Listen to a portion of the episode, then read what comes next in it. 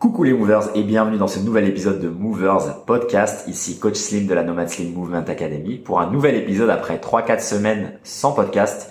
Je viens de terminer une semaine dans laquelle j'ai enregistré plusieurs épisodes donc ne vous en faites pas, vous serez bien bien accompagné pour les prochaines semaines. Aujourd'hui, j'accueille Jérémy Pigeon de Training Life. Vous le connaissez peut-être au travers de sa chaîne YouTube qui, euh, à ce jour, accueille plus de 10 000 abonnés. Jérémy est un coach, un influenceur, on peut appeler ça comme ça, un conférencier et quelqu'un qui se spécialise sur l'alimentation végane pour les athlètes, donc pour celles et ceux qui veulent par exemple gagner en, muscles, euh, être capable d'avoir de hautes performances dans leur sport et en même temps d'avoir une alimentation purement végane, c'est-à-dire sans aucun produit euh, animaux. Euh, voilà, c'est ce qu'il partage sur sa chaîne YouTube et au travers de ses formations. Et aujourd'hui, il nous fait le plaisir et l'honneur euh, de nous partager justement sa vision de l'entrepreneuriat, de ce que c'est que d'être un influenceur YouTube, euh, on va dire du revers de la médaille, de ce que c'est pour lui l'alimentation végane et à quel point il ne s'arrête pas justement simplement à la physicalité et la performance, mais c'est une relation à soi et au divin au travers de la spiritualité. Il aborde tous ces thèmes-là et nous partage son opinion euh, très humble et euh, sincère. Et ce que j'ai apprécié avec lui, ayant été moi-même vegan pendant plus de deux ans, euh, c'est son détachement de la communauté végane. Et il prend le parti de simplement laisser le libre choix à chacun de s'alimenter de la manière dont il veut. Et simplement, il partage ce que lui pense être utile, ce qui a marché sur son corps, l'aspect un peu plus scientifique. Et voilà, il n'hésite pas à rentrer dans les détails que ça soit sur euh, se complémenter quand tu es vegan, euh, comment atteindre de la haute performance, euh, voilà, comment comprendre l'alimentation, comment changer la relation à son alimentation et voilà à quel point ça peut être un excellent vecteur de développement personnel et voilà comment il arrive à maintenir une communauté, comment il promeut les valeurs de bienveillance, de simplicité, d'efficacité, de retour à soi. Donc voilà, beaucoup de sujets, beaucoup de thématiques. Et je sais que c'est un sujet qui est, qui est passionnant et qui peut parfois diviser. Donc j'invite tout le monde évidemment à, à, venir avec la plus grande bienveillance, euh, l'écoute, la simplicité. Voilà, n'oubliez pas ici vous avez deux individus qui ne se posent pas du tout en tant qu'experts ou gourou, simplement deux amis euh, qui discutent et qui partagent sur leurs expériences. Donc n'hésitez pas, il y a beaucoup de bonnes choses à prendre. Je sais que dans notre communauté de movers, il y a pas mal de gens qui euh, n'hésite pas à remettre en question euh, leur mode d'alimentation. On parle beaucoup de jeûne intermittent, de véganisme, de végétarien, végétalisme, carnivore, omnivore.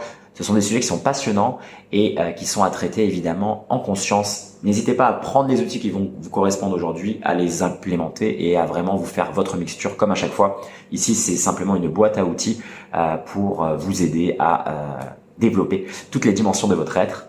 Aujourd'hui, une superbe conversation en toute simplicité, en toute authenticité avec Jérémy Pigeon de Training Life que je vous laisse découvrir et on se retrouve en fin de vidéo. C'est parti, Movers épisode 21.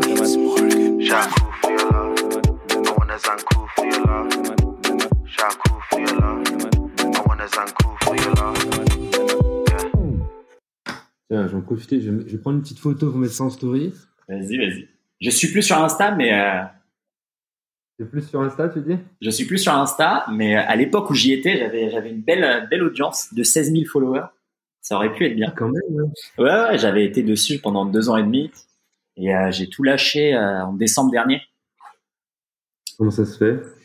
Euh, bah, j'ai écrit un article détaillé dessus, mais en gros, c'était que j'étais, on va dire, plus aligné avec la avec la plateforme et avec la manière de transmettre le contenu. Et je me suis orienté vers euh, plus euh, bah, les, les, articles de blog et euh, YouTube. Ça correspond plus en fait à ce que je veux partager.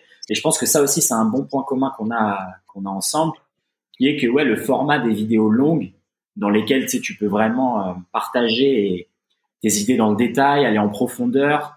je pense que ça correspond plus à moi ce que j'ai envie de partager, la manière dont je conçois les choses et euh, au final, moi, je préfère qu'il y ait des gens qui résonnent avec ce format-là, qui soit long, dense, plutôt qu'avoir des gens qui regardaient, euh, tu sais, genre trois exercices de mobilité qui durent même pas 10 secondes, et après qui essayent d'appliquer sans avoir, tu sais, le pourquoi et la sagesse du de la pratique, quoi. C'est, tu peux avoir tous les exercices, ils sont disponibles en ligne gratuitement, tu vois, mais c'est pas l'exercice qu'on a besoin, c'est c'est le pourquoi, c'est quand les appliquer, quand est-ce que je dois réduire, quand, enfin, tu vois, toutes ces choses-là qui ouais. du temps. Euh, du temps pour être transmise. Je pense qu'au travers d'un article de blog ou d'une vidéo YouTube qui dure, je pas, 10 à 15 à 20 minutes, tu as plus le temps de faire ça. Et c'est pour ça que les podcasts sont, euh, sont mon moyen maintenant de communication privilégié parce que voilà, deux heures de conversation, t'as le temps. T'as le temps d'étaler une idée, t'as le temps de rentrer dans les détails de ouais, mais regarde, ça c'est mon cas de figure, ça marche pas dans tel ou tel cas, tu vois. Et les gens avec qui, euh, enfin, que moi j'ai envie d'attirer et qui sont maintenant dans mon audience, c'est pour ça quand je t'écrivais l'email, je te disais que c'est vraiment une bonne audience de qualité, je suis content. C'est que ce sont des gens qui réfléchissent, tu vois, qui vont pas faire l'amalgame, par exemple, dès qu'ils vont savoir que t'es vegan, ils vont dire ok, vegan égale ça, égale ça, égale... non, non, non. C'est mm. entrer en profondeur, c'est écouter, voici une expérience de vie, voici un scénario, voici une lentille à travers, à travers laquelle regarder le véganisme, la performance athlétique, etc. Voici son histoire, voici comment il articule les choses. Et en fait, les gens, ils plongent dedans et, et chacun se fait une concoction, tu vois. Mais sur Insta, mon gars, à l'époque, c'était fou, tu vois. Et après, tu as le, as le double côté d'Insta, tu vois. C'est-à-dire que moi, je pensais que j'avais bien, on va dire, maté l'outil, tu vois. Je m'autorisais que 45 minutes tous les jours à tel, euh, tel moment de la journée. Mais au final, toutes les vidéos que je prenais pour le lendemain, bah en fait, c'est des, c'est de la, de la pollution dans tes pensées. En fait, tu penses à ça. Tu vois. C'est-à-dire que même si t'es pas dedans, t'y penses. Et c'était ça ah qui, qui, me correspondait plus, comme j'essaye de partager, tu vois, être dans le moment présent, etc. Au final, je me suis dit, mais mec, en fait, c'est pas cohérent. Tu, tu fais des vidéos pour le lendemain, donc t'es pas du tout présent, tu vois. Et donc, voilà, ça paraît dérisoire pour certains, c'est des petites choses. Et les gens, il y en a, il y en a beaucoup qui m'ont dit, ouais, bah en fait, t'aurais pu continuer, c'est du business, machin. Je dis, ouais, mais je me sens aligné comme ça, en fait. Un podcast de deux heures, les gens, ils, se régalent, ils écoutent, une conversation, tu vois, humilité, euh, simplicité. Pas de truc de gourou. En voici les trois exercices pour libérer tes hanches. Ah, mec, ça marche pas comme ça. ça marche. Il y a rien qui marche comme ça, tu vois. Donc, euh, non, bien sûr. Voilà. Mais après, euh, je pense qu'il faut, faut juste écouter. Tu vois, je pense pas qu'il y ait de bonnes ou de mauvaises stratégies de communication. Hum. On est tous différents et comme tu dis, toi, tu es peut-être plus sur vraiment la, la qualité à son maximum, à son paroxysme. Donc après, euh, après, je comprends un petit peu, tu vois, les gens qui. Je pense qu'il y a des gens quand même qui sont euh, dans la qualité comme toi, même si euh, honnêtement, j'ai pas pu voir ce que tu fais. J'ai juste allé voir, j'ai juste été voir ton site internet et j'ai vu que c'était vraiment bien construit. Et de toute façon, la façon dont tu t'exprimes, simplement le mail que tu m'as envoyé, je me suis dit, bah Slim, on se connaît pas, mais franchement, il fait les choses bien parce que tu m'as pas juste dit salut, on se connaît pas, est-ce qu'on peut faire un podcast, tu vois. Tu m'as vraiment expliqué ta démarche et, euh, et, on ressent vraiment, ça transpire euh, le fait que bah, déjà tu es passionné par ce que tu fais. Et du coup, bah, je comprends un petit peu mieux ta logique par rapport à Insta, mm. dans le sens où, euh, où c'est du swipe. Et toi, t'es pas dans cette démarche-là. Tu es vraiment dans une démarche de contenu avec un maximum de valeur. Donc, mais franchement, c'est c'est énorme ce que tu as fait, parce que si tu avais 16 000 followers, faut quand même avoir les couilles de, de dire, bah non, c'est pas pour moi. Quoi. Parce qu'en soi, tu aurais pu déléguer. En soi, tu aurais pu déléguer à Exact. quelqu'un. tu sais, à, à, ce moment-là, en fait, j'étais dans la phase de euh, est-ce que je délègue? Et en même temps, bah, tu sais, en fait, avec le fait de déléguer, je sais pas si toi, t'en es, t'en es là aussi ou ça, c'est venu un peu dans ton aventure entrepreneuriale. Mais avec le fait de déléguer, vient aussi le fait de lâcher prise, vient aussi le fait de faire confiance à quelqu'un d'autre, vient aussi le fait de de vraiment te, te mettre en fait devant tes contradictions, tu vois. Est-ce que t'as pas un problème avec le contrôle des choses? Est-ce que t'es, tu vois, toutes ces choses-là?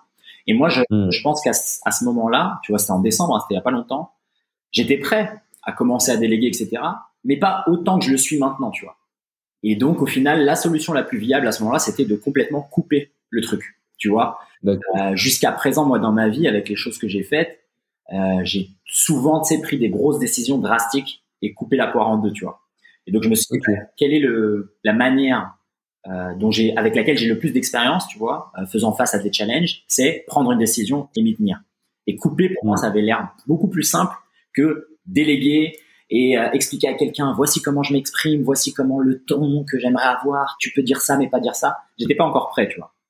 Et là, maintenant, je le suis beaucoup plus, et c'est pour ça que même là, pour le podcast qu'on enregistre toi et moi, j'ai de l'aide, et c'est Stéphane qui, qui s'en occupe, tu vois, le, la personne qui nous, a, qui nous a mis en contact. Euh, Stéphane, il m'aide beaucoup. Et, euh, et j'ai envie de plus en plus de, de, déléguer beaucoup de choses, euh, tu vois, à Stéphane, qui sont et que ça comme un petit projet parallèle, tu vois. Et euh, moi, dans, dans ma petite phase de développement personnel, c'est la phase dans laquelle je suis là depuis, on va dire, un peu plus d'un an, un an et demi, qui est le lâcher prise et me dissocier de la pratique et de l'enseignement, tu vois. Là où au tout début, mmh. c'était encore attaché à ça, c'est ce que je fais, ça me correspond, c'est moi.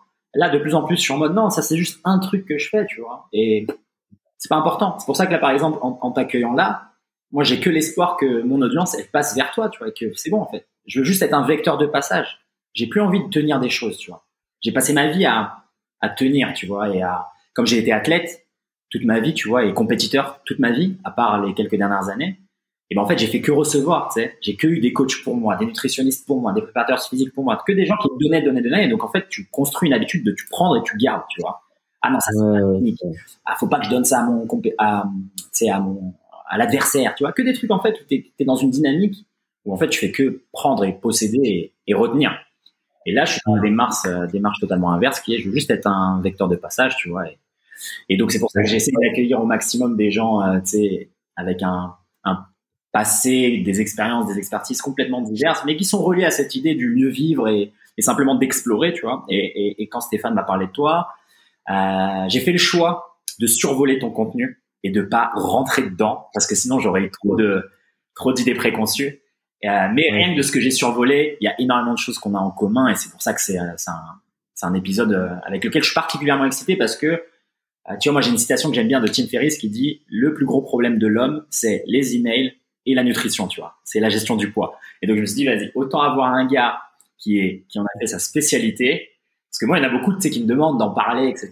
Et moi, je suis un explorateur, tu vois. J'ai été genre végétarien, euh, vegan, etc.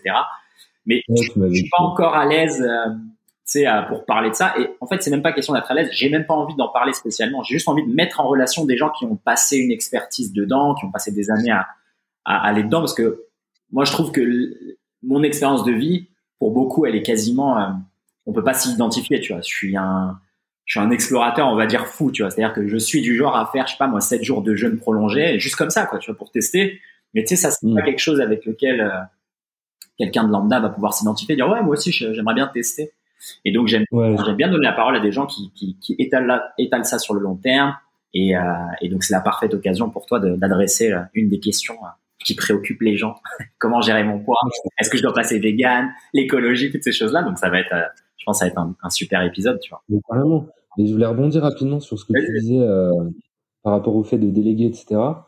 Tu me disais que maintenant tu étais vraiment dans une phase de lâcher prise.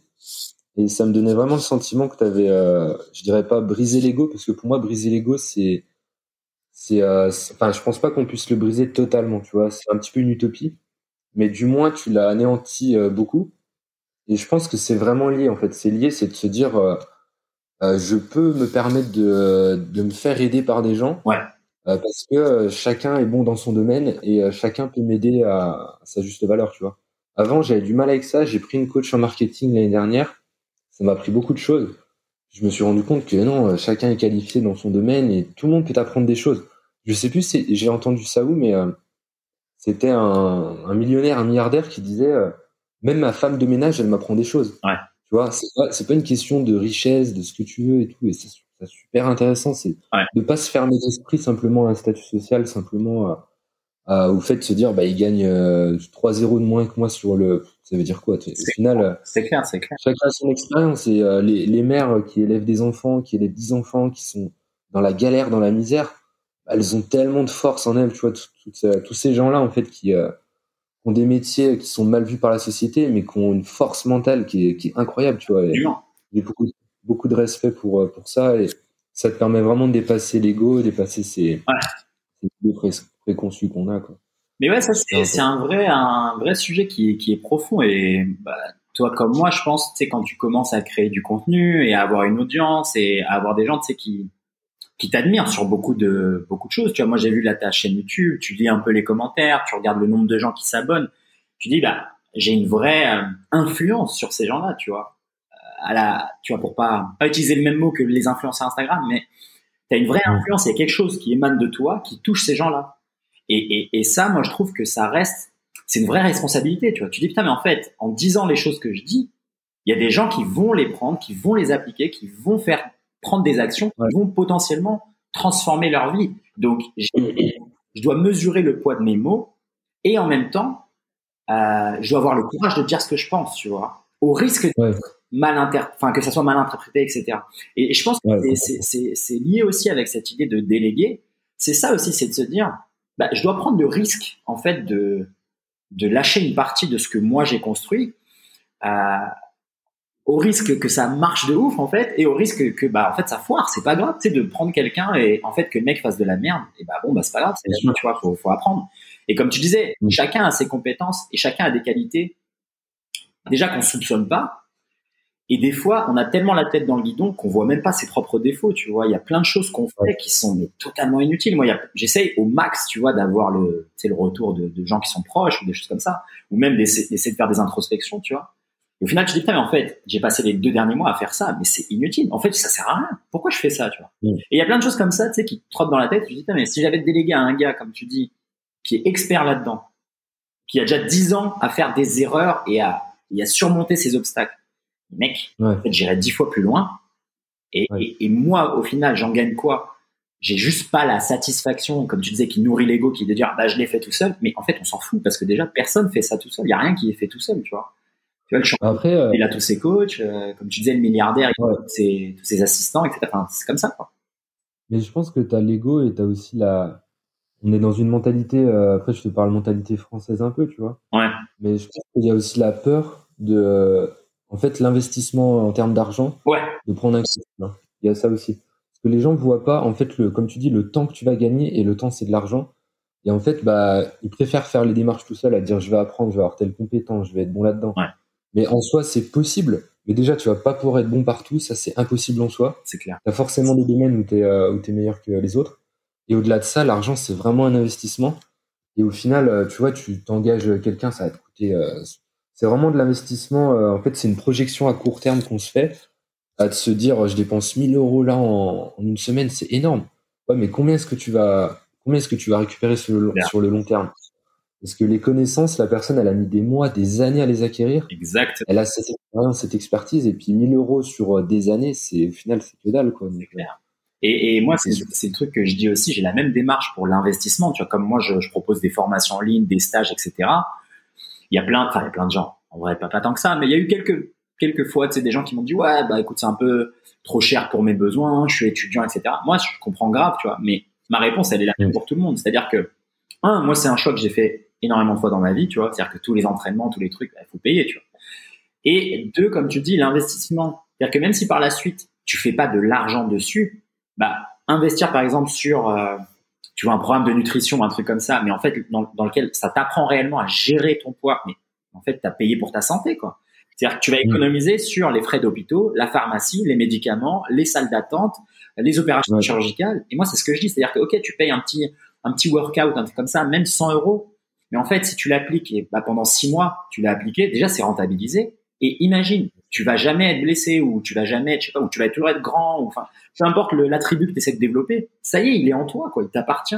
ouais, Et donc, ça. en fait, tu as payé le, le résumé de 10 ans d'expérimentation ou de 20 ans. Et au final, ça, je comprends grave. Et je pense que c'est très, très français, c'est vrai, comme mentalité, tu vois, de pas voir les choses comme ça, tu vois. Et en même temps, c'est Ouais. les mêmes personnes qui vont acheter des paquets de clopes, qui vont acheter un portable à 1000 euros et qui vont pas se poser la question Voilà. de, mais t'investis sur quoi, là, sur 1000 balles? Enfin, tu vois, Ouais. ça vaut pas 1000 balles. Et à part Mm. du temps perdu à consommer des trucs qui te servent pas à grand chose, au final, tu payes pour du divertissement, quoi. Ce qui est moins utile Mm. de payer pour des connaissances ou pour de la sagesse et tout. Mais après, comme à chaque fois, tu vois, c'est, c'est pas à nous de juger, mais, mais ouais, moi, je partage ce point de vue, même s'il peut paraître cru et c'est du franc parler. Et c'est, Après, euh, on est dans la même, on est dans la même vision des choses parce qu'on partage ce qu'on a accumulé après des années. Et donc, tu as toujours Ouais. ce rapport aussi avec, avec la sagesse que tu en as retirée. Tu sais qu'elle vient de des années de pratique et des années d'expérimentation. Elle vient pas de, d'une connaissance, tu vois. Et c'est ça qui est très difficile de, de calibrer. Et euh, la transaction monétaire qu'il y a derrière, elle est quasiment, euh, elle est toujours, euh, elle bénéficie toujours le mec qui achète en fait. C'est-à-dire que toi, tu, Ouais, même si je vends ça à 10 000 euros, ce sera toujours pas assez. Parce qu'en fait, derrière ces 10 000 euros, j'ai 8 blessures, j'ai 22 ans de sport, j'ai tout ça de compète, j'ai pas voir ma famille, j'ai la dépression. En fait, t'as tout ça qui est à chaque fois derrière, tu vois. Et donc, au final, il n'y a jamais vraiment de prix qui les vaut. Mais voilà, non. il faut, il faut, c'est Ah. partager. Après, je pense que tu as aussi le. T'as aussi le- l'engagement, tu vois, l'investissement, euh, en fait, dans le sens où euh, potentiellement, plus une formation, un programme est cher, et plus la personne va s'investir. Et ça, les gens, ils s'en rendent pas compte, tu vois. Vrai. Il y a des gens qui me disent euh, c'est trop cher tes programmes. Je leur dis est-ce que c'est cher euh, parce que pour toi c'est euh, c'est juste de l'argent ou est-ce que enfin, ce que je veux dire par là, c'est que si je le mets à 30 balles, est-ce que tu vas autant t'investir Est-ce que tu auras autant de résultats Exact. si je le mets à 100 balles? Exact. Ça, les gens, ils s'en rendent pas compte. Ils s'en rendent pas compte. C'est que les gens qui payent cher, bah, ils ont des résultats. Enfin, souvent, tu as une proportion quand même qui est plus élevée. Donc, à un moment donné, les gars, faut, euh, faut savoir ce que vous voulez, quoi. Est-ce que vous voulez juste un truc à 5 euros, vous voulez un e-book que vous allez mettre de côté, que vous allez jamais ouvrir, que vous allez jamais lire? Ou est-ce que vraiment, vous vous dites, euh, OK, je fais, euh, je prends un peu de sous de côté, mais au moins, je vais le faire parce que ça me ferait chier de mettre 100 balles dans un truc que je vais jamais lire, que je vais jamais appliquer. Ah, moi, je Ça, suis c'est vraiment, Je suis d'accord. Et en plus, le, le, le prix et le fait de mettre quelque chose cher, bah, c'est un, c'est un peu ce que font tu sais, même les grandes marques, etc. C'est que ça filtre, tu vois. C'est-à-dire que le mec qui paye un iPhone 1000 euros, il est déjà dans sa tête, il se dit, OK, ce truc-là, il a de la valeur, tu vois. Il, il, me, il me paye, je sais pas moi, un statut social, il me paye une facilité parce que j'ai déjà un Mac ou un iPad, peu importe ce que lui imagine être le bien, bien sûr. en fait, il, il vient déjà avec cette démarche-là. Si tu te plains déjà avant du prix, c'est que t'es clairement pas la bonne cible pour l'iPhone, tu vois. Ouais. Et, et c'est ça le truc Ouais. que je pense qui est important, tu vois, euh, même là, Bah, en fait, j'avais partage. J'avais vu un truc en, en marketing qui était super intéressant par rapport à ça. C'est qu'en fait, souvent, les produits pas chers, t'achètes euh, la fonction. Genre, tu vois, par exemple, une montre Casio à 20 balles. Ouais, Ce que t'achètes, c'est avoir l'heure, avoir un chrono. exactement. Alors quand tu passes sur une Rolex à 10 000 balles, bah, en fait, t'achètes un, statut social, t'achètes des émotions, en fait. T'achètes pas du tout la même chose parce que, ok, en soi, tu vas avoir l'heure avec une, euh, une Casio à 20 balles ou une Rolex à 10 000 balles. Mais t'auras pas les mêmes, euh, la même, euh, comment dire, les mêmes connexions avec les gens. t'auras- Après, j'exagère parce que moi, je mettrais jamais autant d'argent, je pense, dans, dans quelque chose comme ça. Mais je comprends la démarche de se dire, je mets plus cher dans un produit qui, euh, qui va me donner euh, une satisfaction, qui va me permettre de me sentir mieux. Parce qu'au final, t'achètes de l'émotion, en fait. T'achètes pas simplement une, une fonction. C'est clair. Et euh, autant, mm. autant les mecs tu vois, qui roulent dans des grosses, euh, des grosses wagons, bah ok, tu, euh, tu te dis euh, ça sert à rien parce que d'un point A à un point, à un point B, j'irai peut-être un peu plus vite. Mais t'achètes aussi les sensations, t'achètes, euh, t'achètes tout ce qu'il y a derrière en fait. Ouais, c'est clair, c'est clair. Moi, je suis d'accord. je suis d'accord. Et, et c'est particulièrement vrai avec euh, avec notre domaine à nous, tu vois, les les connaissances, les choses comme ça. C'est que si ta démarche elle est honnête de vouloir euh, te transformer, de vouloir rentrer par exemple là dans, dans ton système à toi, bah, mec, si, si c'est vraiment ce que tu veux, il y a un prix qui va devoir être euh, être conséquent parce que si tu le veux pas vraiment et que c'est juste une option, Voilà. et ben mec, c'est déjà gratuit sur Internet, tu vois. Enfin, genre, je veux dire, il y a déjà l'option gratuite, quoi. C'est-à-dire que les Ouais, gens, c'est c'est, enfin, et en plus, en particulier pour toi, quoi. Je veux dire, la bouffe et la gestion de l'alimentation, c'est genre le truc. Moi, je me dis dans ma tête, je me dis, mais comment on en arrive à ce point-là où t'as besoin vraiment d'avoir un truc, euh, tu sais, qui est bien léché et, et, et cher et vraiment bien organisé parce que les gens, ils arrivent pas tout seuls à se gérer, quoi. Et tu dis, ben, Mm. mais en fait, c'est ça que moi, je, je t'offre avec, avec cette, ce programme d'alimentation ou peu importe comment tu. Ouais. C'est qu'en fait, les gens, ils se disent, mais si tu, tu regardes logiquement, on connaît tous les aliments quasiment, tu vois, il y a tous les fruits, il y a- enfin, tu peux tout acheter, il y a, on a tout résolu, quoi, tu vois, comme problème. Après, c'est juste, tu sais, pourquoi, quoi, comment, etc. Et c'est ces trucs-là qui sont importants. Mais au final, le mec qui veut faire des courses, il peut. euh, enfin, tu sais, je veux dire, tu dois pas chasser ta nourriture et cueillir. Tous ces gros problèmes-là, on les a déjà résolus. Ce qui reste, c'est, bah, en fait, comment manger, qu'est-ce que je dois faire. Et c'est toute la gestion émotionnelle avec la relation avec l'alimentation, le mental. Ouais, Il y a toutes ces choses-là, en fait. Et ces trucs-là, ils sont intangibles. Et c'est ça que t'achètes. C'est pas, Ouais. c'est pas, euh, Non, non, mais être calories dans une banane. On s'en bat les couilles, mec. Les bananes, tu peux en acheter autant que tu veux. Mange et tu verras bien. Enfin, tiens, c'est pas ça que t'achètes. ouais, Et les gens, ils sont, ils sont dans ce délire de, ouais, bah, j'achète un truc qui calcule les calories. Mais c'est pas ça dont t'as besoin. T'as besoin de Non, comprendre ta relation avec l'alimentation. T'as besoin de te connaître. Ouais. T'as besoin de te vraiment faire cette recherche-là. Pourquoi tu manges? Pourquoi tu fais ça? Qu'est-ce que, ce dont t'as besoin? Comment tu traites ton corps? Comment tu vois ton propre corps? Et c'est ça, en fait, qui est, que tu payes. Tu vois, comme tu disais, c'est une émotion. C'est, tu veux te sentir bien dans, dans, dans ta peau. C'est ça que t'achètes. ouais, c'est Tu vois? T'achètes ça, t'achètes ta- le regard qu'ont les autres sur toi. Bon, après, je pense que c'est important un petit peu de, de trouver l'équilibre, tu vois, Ouais, par rapport à ça. De, en fait, vraiment faire les choses pour soi. En fait, je suis passé vraiment par plusieurs étapes, tu vois, Ouais. euh, dans ma relation avec le sport et la nutrition. Bah, on va dire plutôt dans un aspect à la base esthétique, Ouais. où je me disais, euh, en fait, à la base, je faisais les autres par rapport au regard des autres. Ouais. Et petit à petit, je m'en suis échappé de plus en plus pour le faire parce que j'avais envie de le faire. Hmm. Et ça, tu vois, c'est beaucoup plus important. C'est d'ailleurs pour ça, si tu veux, que euh, ça n'a rien à voir, mais euh, il y a quelques, il y a, il y a quoi, 3-4 semaines, j'ai partagé une vidéo sur YouTube euh, pour dire que j'avais remangé de la viande. Ouais. Et tu vois, ça, ça a été vraiment une étape parce que je me suis dit, euh, le regard des autres, il va être tellement compliqué. Je me suis mis la pression pendant des semaines à me dire, est-ce que j'en parle, est-ce que j'en parle pas, est-ce que euh, je fais preuve d'honnêteté, est-ce que je mens aux gens, tu vois? Hmm. Et en fait, je me suis rendu compte parce que si tu veux, j'ai fait le calcul. En fait, j'ai mangé euh, une trentaine de repas euh, donc euh, à base de produits animaux sur plus de 4000 en 4 ans et demi, tu vois. Ouais. Et je me suis rendu compte que ça représentait 1%. Et j'en ai parlé à pas mal de gens, tu vois, ils m'ont dit mais attends, tu peux pas te permettre de de foutre en l'air ton activité euh, etc. pour 1% d'erreur entre guillemets, tu vois. Sachant que c'est une erreur, c'est pas une erreur, après chacun a son jugement par rapport à ça. Tu vois. Et du coup, je me suis mis une pression énorme. J'ai fait le pour et le contre. Je me suis dit non, j'ai quand même besoin d'en partager. Ouais. Et là, ça m'a vraiment étonné parce que euh, d'habitude, les vidéos que je vois là-dessus, tu vois, de personnes qui remangent de la viande, ils se font lyncher, tu vois. Plancher, bah oui. Et, et j'ai jamais eu autant de likes sur une vidéo, j'ai jamais eu autant d'empathie, j'ai jamais eu autant de bienveillance. Et je pense qu'en fait, c'est le retour de bâton, euh, même si c'est pas la bonne expression parce que c'est positif, dans le sens où j'ai toujours, ouais, c'est ça. J'ai toujours été dans la tolérance, tu vois. J'ai jamais dit aux gens faites comme ci, faites comme ça. J'ai simplement partagé ce que je faisais, Ouais. sans porter de jugement. Il y a des gens qui m'écrivent parfois qui me disent ouais, écoute, euh, je mange de la viande deux fois par semaine. Qu'est-ce que t'en penses et tout. Je dis mais mec, c'est, c'est, je suis pas là pour te juger en fait. C'est, tu, tu fais, euh, tu fais les choses pour toi.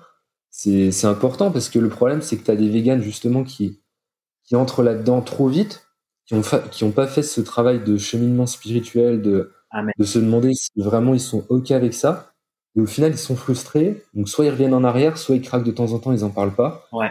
Et du coup, ils se mettent une pression parce que t'entres dans un, dans, dans quelque chose d'assez euh, compliqué dans le sens où euh, c'est soit t'es vegan, soit tu l'es pas, tu vois.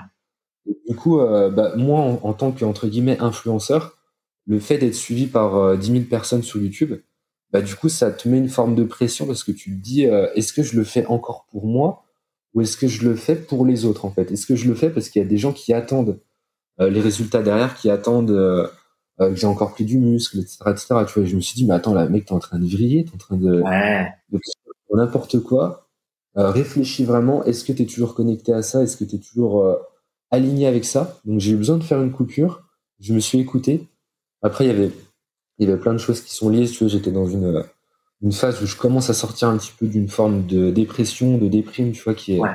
qui est liée à pas mal de choses. euh, le fait de, de trop travailler sur Internet, de, de pas assez avoir de vie sociale, etc. Tu vois, ça m'a vraiment fait vriller. Donc j'ai eu besoin de m'écouter. Euh, J'entrais dans un magasin, j'avais envie de manger de la viande, je me suis dit je m'écoute. Ça sert à rien de me mettre de la pression parce que tout ce que tu extériorises pas, pour moi, ça revient euh, un peu plus tard et ça te, Absolument. ça peut finir encore plus, euh, encore plus mal, tu vois. Donc j'ai eu besoin de passer par cette phase, une phase qui est passée. J'en ai parlé, j'ai eu beaucoup de bienveillance, beaucoup de retours. Et puis j'ai dit à mon audience, euh, bah on verra bien ce qui se passe par la suite. Pour l'instant, voilà, je suis redevenu vegan, c'est vraiment quelque chose qui correspond à mes valeurs. Je peux pas me permettre de dire que ça va durer toute ma vie, Absolument. mais euh, voilà, je suis entier avec vous, je suis honnête, euh, c'est vraiment quelque chose d'important. Ça me correspond parce que je sais que ces valeurs-là sont revenues, je sais ce qui en font. Euh, je, je me suis souvenu d'un coup, j'ai eu un choc, tu vois, à me dire, euh, tu te souviens les livres que tu as lus, tu te souviens les documentaires que tu as vus, ça t'a impacté. Euh, ça t'a vraiment fait du mal de comprendre à quel point euh, la société te ment par rapport euh, à l'élevage, etc., des animaux, tu vois, les conditions qui sont complexes. Encore une fois, c'est vraiment un avis personnel, tu vois, je sais qu'il y, a- des gens, ça, ils ont pas besoin de ça et euh, ça les touche pas, donc en soi, il y a vraiment aucun souci. Mais je sais que personnellement, c'est des choses qui résonnent avec moi et c'est revenu, tu vois. Mais simplement, j'ai une phase de coupure, j'ai une phase euh, liée à l'ego, liée au fait de dire, vas-y, j'en ai rien à faire, je pense qu'à moi. Euh, les animaux, je les mets de côté, tu vois, les gens, pareil. J'ai vraiment saturé. Et je pense que j'avais besoin de cette phase de saturation Ouais. pour retrouver un équilibre et, euh, et me reconnecter, tu vois, un petit peu par, par la suite. Ah, mais c'est magnifique. Merci de partager ce, ce, ce moment-là de ta vie parce qu'il est, il est très dense, il est très intense et je pense qu'on le partage tous, euh, qu'on soit euh, bah, entrepreneur et aussi dans, dans la santé, les choses comme ça. C'est-à-dire que moi, pour faire le parallèle, déjà moi aussi, j'ai été vegan, tu vois, deux ans, un peu plus de deux ans, tu vois, deux ans et trois mois. Et ça fait il y a un mois que j'ai repris la viande, tu vois. Pour des raisons, on y reviendra plus tard. Mais tu vois, pendant deux ans, un peu plus de deux ans, euh, j'ai eu aussi ces différentes phases où euh, tu es attaché. Est-ce que tu t'es attaché plus à cette idée d'appartenir à cette communauté? Est-ce que tu es attaché à l'image qu'on pourrait avoir de toi comme quelqu'un qui sauve la planète et qui a une conscience de la nature? Ou est-ce que tu es réellement dans la recherche de ce qui te correspond toi, pour tes organes, pour le, la, la, longévité de ton corps? Est-ce que mm. tu, tu, es conscient euh, de l'impact que tu as réellement ou bien tu choisis le chemin qu'on t'a vendu de la facilité qui est bah ouais si t'es vegan t'es healthy t'es machin? Est-ce que tu as réellement mm. fait ces recherches là ou t'es en fait toi aussi tu subis un autre conditionnement etc et toutes ces phases là et euh, et le côté aussi, est-ce que je m'autorise en fait à reprendre la viande Tu vois, par exemple, moi, je suis, je suis nomade, tu vois, depuis depuis 7-8 ans maintenant. Donc, je vois ma famille euh, une fois par an, tu vois, quasiment. Il y avait une année et demie où je les ai pas vus, tu vois. Et quand je rentre en France et que je vais voir ma mère et qu'elle me prépare, je sais pas moi, du poisson ou un repas traditionnel où il y a de la viande, même vegan, je le mangeais toujours. Je me dis, mais mec, en fait, fais la différence entre ça, c'est un moment de vie d'amour d'une mère à son enfant, maman célibataire aussi, le seul garçon, tu dis attends mais mec, tu es en train d'empêcher euh, une personne d'exercer euh, son amour pour toi simplement par euh, par quoi? Mm. Par conviction, par quoi Pourquoi en fait tu le fais ça? Et moi j'ai été athlète toute ma vie, compétiteur, etc. Donc ma mère elle a vu tout ça et, et elle sait tout ça. Je veux dire, j'ai jamais dit non parce que je suis en diète ou un truc comme ça. Je l'ai fait de temps en temps pour des shootings ou des trucs comme ça où je lui expliquais que ouais là vraiment je dois avoir cette shape ou ce truc là Mm. Sinon, non, j'essaie de faire la distinction entre ça, c'est un moment de vie, c'est un moment de partage, c'est un moment d'amour, c'est un souvenir. Le reste, ça va passer. Que tu sois vegan deux ans, dix ans, ça passe. C'est pas, si important. C'est ce que tu mets dans ton estomac, tu vois. C'est ok, ça te fait te sentir bien. Mais en tout cas, en comparaison d'un moment de vie comme ça, tu vois, nos êtres chers, ils sont pas là pour la vie. Donc autant favoriser ça. Donc ça, c'est un exemple dans lequel, tu vois, moi, je m'étais dit, ok, bah, je fais la coupure ici. Je, je vais pas imposer un environnement familial euh, même si c'est des convictions qui me tiennent à cœur, etc. Je veux dire, voilà, je rentre chez moi, j'ai pas vu ma maman pendant un an, je reste deux trois jours chez elle, je m'entraîne pas, tu vois, c'est pas grave. Je vais, alors que moi, je m'entraîne 7 sur 7, tu vois. Mais c'est pas mmh. grave, tu vois. Et en fait, c'est faire cet équilibre là, cette, cette, cette séparation, cette gestion en fait de ton temps de vie et de, bah en fait, où est-ce que je veux mettre euh, mes œufs dans quel panier, tu vois Est-ce que là c'est le panier de la rigueur, la discipline et maintenir son truc, ou est-ce que c'est pas le panier de simplement lâcher un peu prise vivre un bon moment avec sa maman et, faire ça. Et pour en revenir, je disais sur la sur la dépression, etc. Mec, c'est c'est vraiment présent et c'est un sujet dont on parle peu, tu vois. Et en plus, toi en particulier, mm. tu es sur YouTube. Je pense que tu as vraiment ce cette pression-là des gens, comme tu disais, qui s'attendent à ce que tu dises certaines choses parce que eux, en fait, sont déjà convaincus de certains trucs, tu vois. C'est-à-dire que moi, j'ai mm. des gens aussi de temps en temps qui s'attendent à ce que je critique les autres disciplines pour valoriser que le mouvement. Alors que non, moi, je suis le premier à, à dire que il y a du bien partout quoi. Tu peux être bodybuilder et faire ça pour l'esthétique et il y a quand même du bien. C'est pas tout le bien, mais et je suis premier à critiquer ma propre on va dire praxis, tu vois. Il y a plein de bien dans tu vois le mouvement, l'idée de tout faire et il y a plein de trucs qui sont tout pourris que tu vois des gens en fait, tu dis mais mec, t'es t'es frêle, maigrichon, blafard, t'es pas sain quoi. t'es pas dans cette idée d'avoir un corps puissant et, et capable de tout faire donc et pourtant tu prétends faire du mouvement naturel ou je sais pas quoi, tu vois. Donc voilà, cette mm. histoire d'équilibre et de trouver sa voix et oser dire ce qu'on a à dire et de pas avoir peur du jugement des autres, etc. Mais, mais ouais, c'est plus. Bah, puis je, pense que, je pense que du coup aussi, euh, je pensais tout à l'heure, mais euh, je pense que le, le, piège, tu vois, qui peut être aussi euh, présent, c'est de, de se mettre en ligne, de créer un business que tu veux, parce que tu, tu veux gagner ta vie ouais. et parce que tu as recherche d'argent. Exact. Et ça, je trouve que c'est vraiment un piège, c'est d'avoir déjà une passion, déjà, déjà résolu des problèmes de base et ensuite, pourquoi pas les partager, les monétiser. Mais ça, je pense que c'est vraiment un piège et ça peut jouer sur le fait de revenir en arrière parce que tu l'as pas fait vraiment pour toi, tu l'as fait parce que tu te disais euh, ça va me permettre de gagner ma vie, etc. De, de, passer sur un mode par exemple vegan et puis de partager ça aux gens. Et tu vois, de base, je l'ai le, piège un petit peu que j'ai eu, c'est que j'étais dans l'entre-deux, tu vois, dans le sens où, euh, où je venais, je venais d'être vegan depuis un mois et j'ai lancé mon activité sur Internet et je pense que j'avais pas assez de recul euh, au final, ça me correspond, tu vois, mais simplement, ça aurait pu être un piège. Exact. Et euh, ça aurait pu être beaucoup plus compliqué parce que tu, tu, euh, tu, vois ta communauté qui grandit, tu vois les attentes, tu vois les, tu vois vraiment la, la pression euh, positive entre guillemets, tu vois, mais tu vois une forme de pression qui existe de la part des gens. Et du coup, bah, si tu commences à créer des programmes à créer des choses, etc., où tu as beaucoup d'attentes de la part des gens, et que tu l'as fait de base simplement parce que tu t'es dit je vais gagner de l'argent dessus, bah là je pense que ça peut être dangereux, ça peut coincer parce qu'au final t'es pas hyper aligné avec ça, du moins t'as pas pu prendre assez de recul. Ouais. Et puis euh, ça, je pense que c'est vraiment. Ouais, ouais c'est vraiment le gros piège. C'est vraiment le gros piège de d'avoir des attentes avant même d'avoir fait quelque chose, tu vois.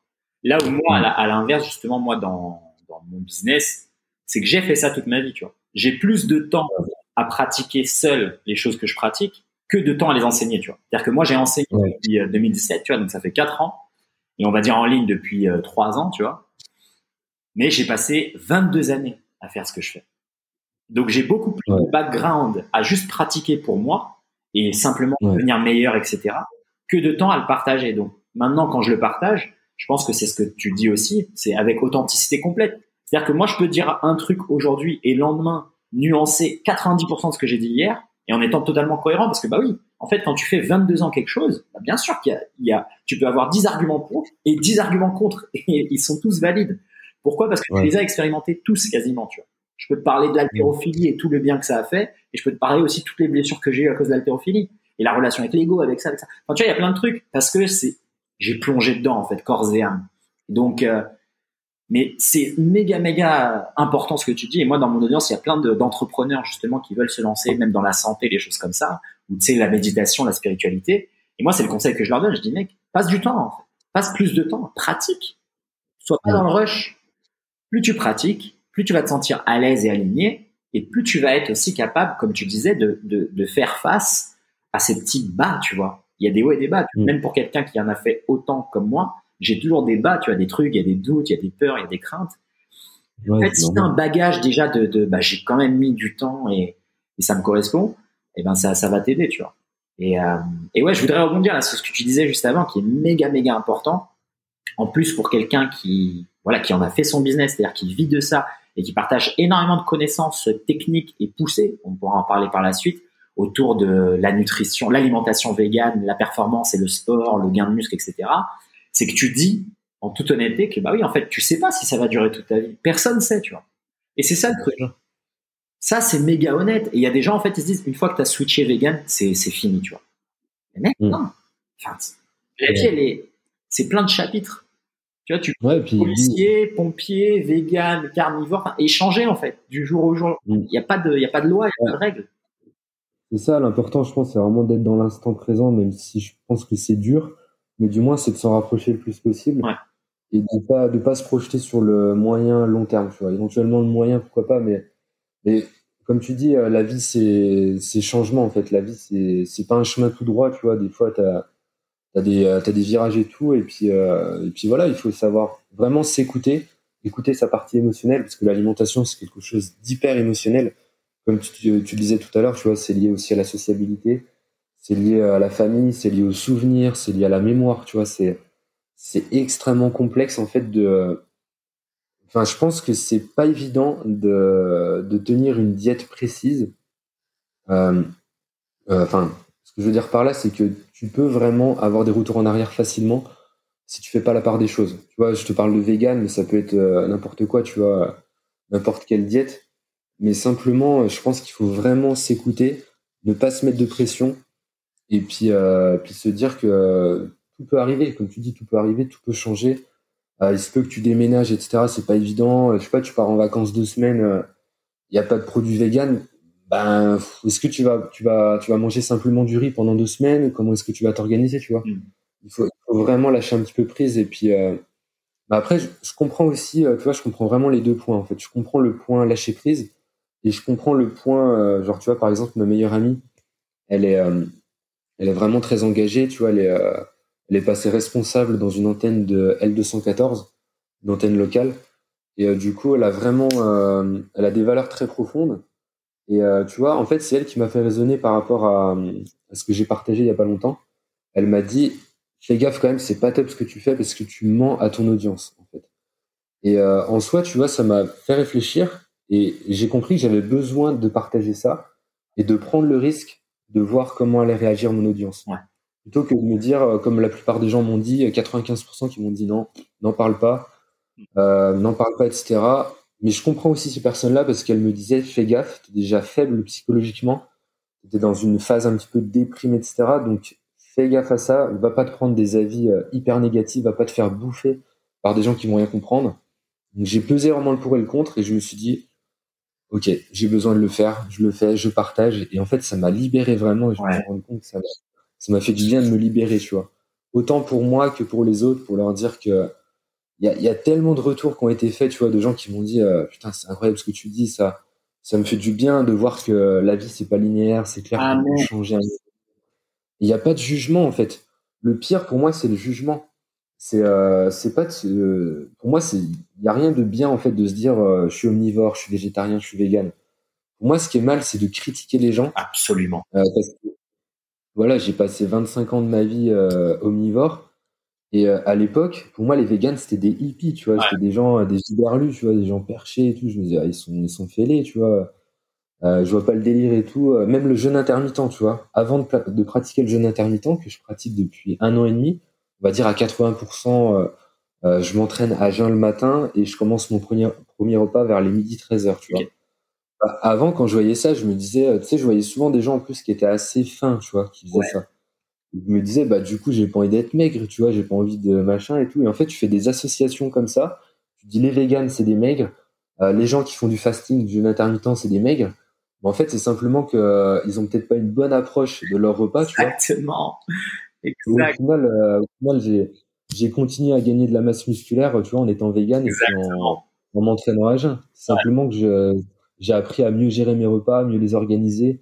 Et puis puis voilà c'est faut juste lâcher prise sur euh, les idées, les, les, pré, les prérequis, tu vois, les préjugés que tu as. Et puis bien t'informer, ça c'est clair que c'est aussi super important, tu vois. Parce qu'il y a des gens qui vont passer vegan et puis euh, qui vont qui vont dire je mange des frites et des chips. Ouais, ok, c'est vegan. mais, euh, mais voilà, tu vois, les carences elles sont là, tu vois.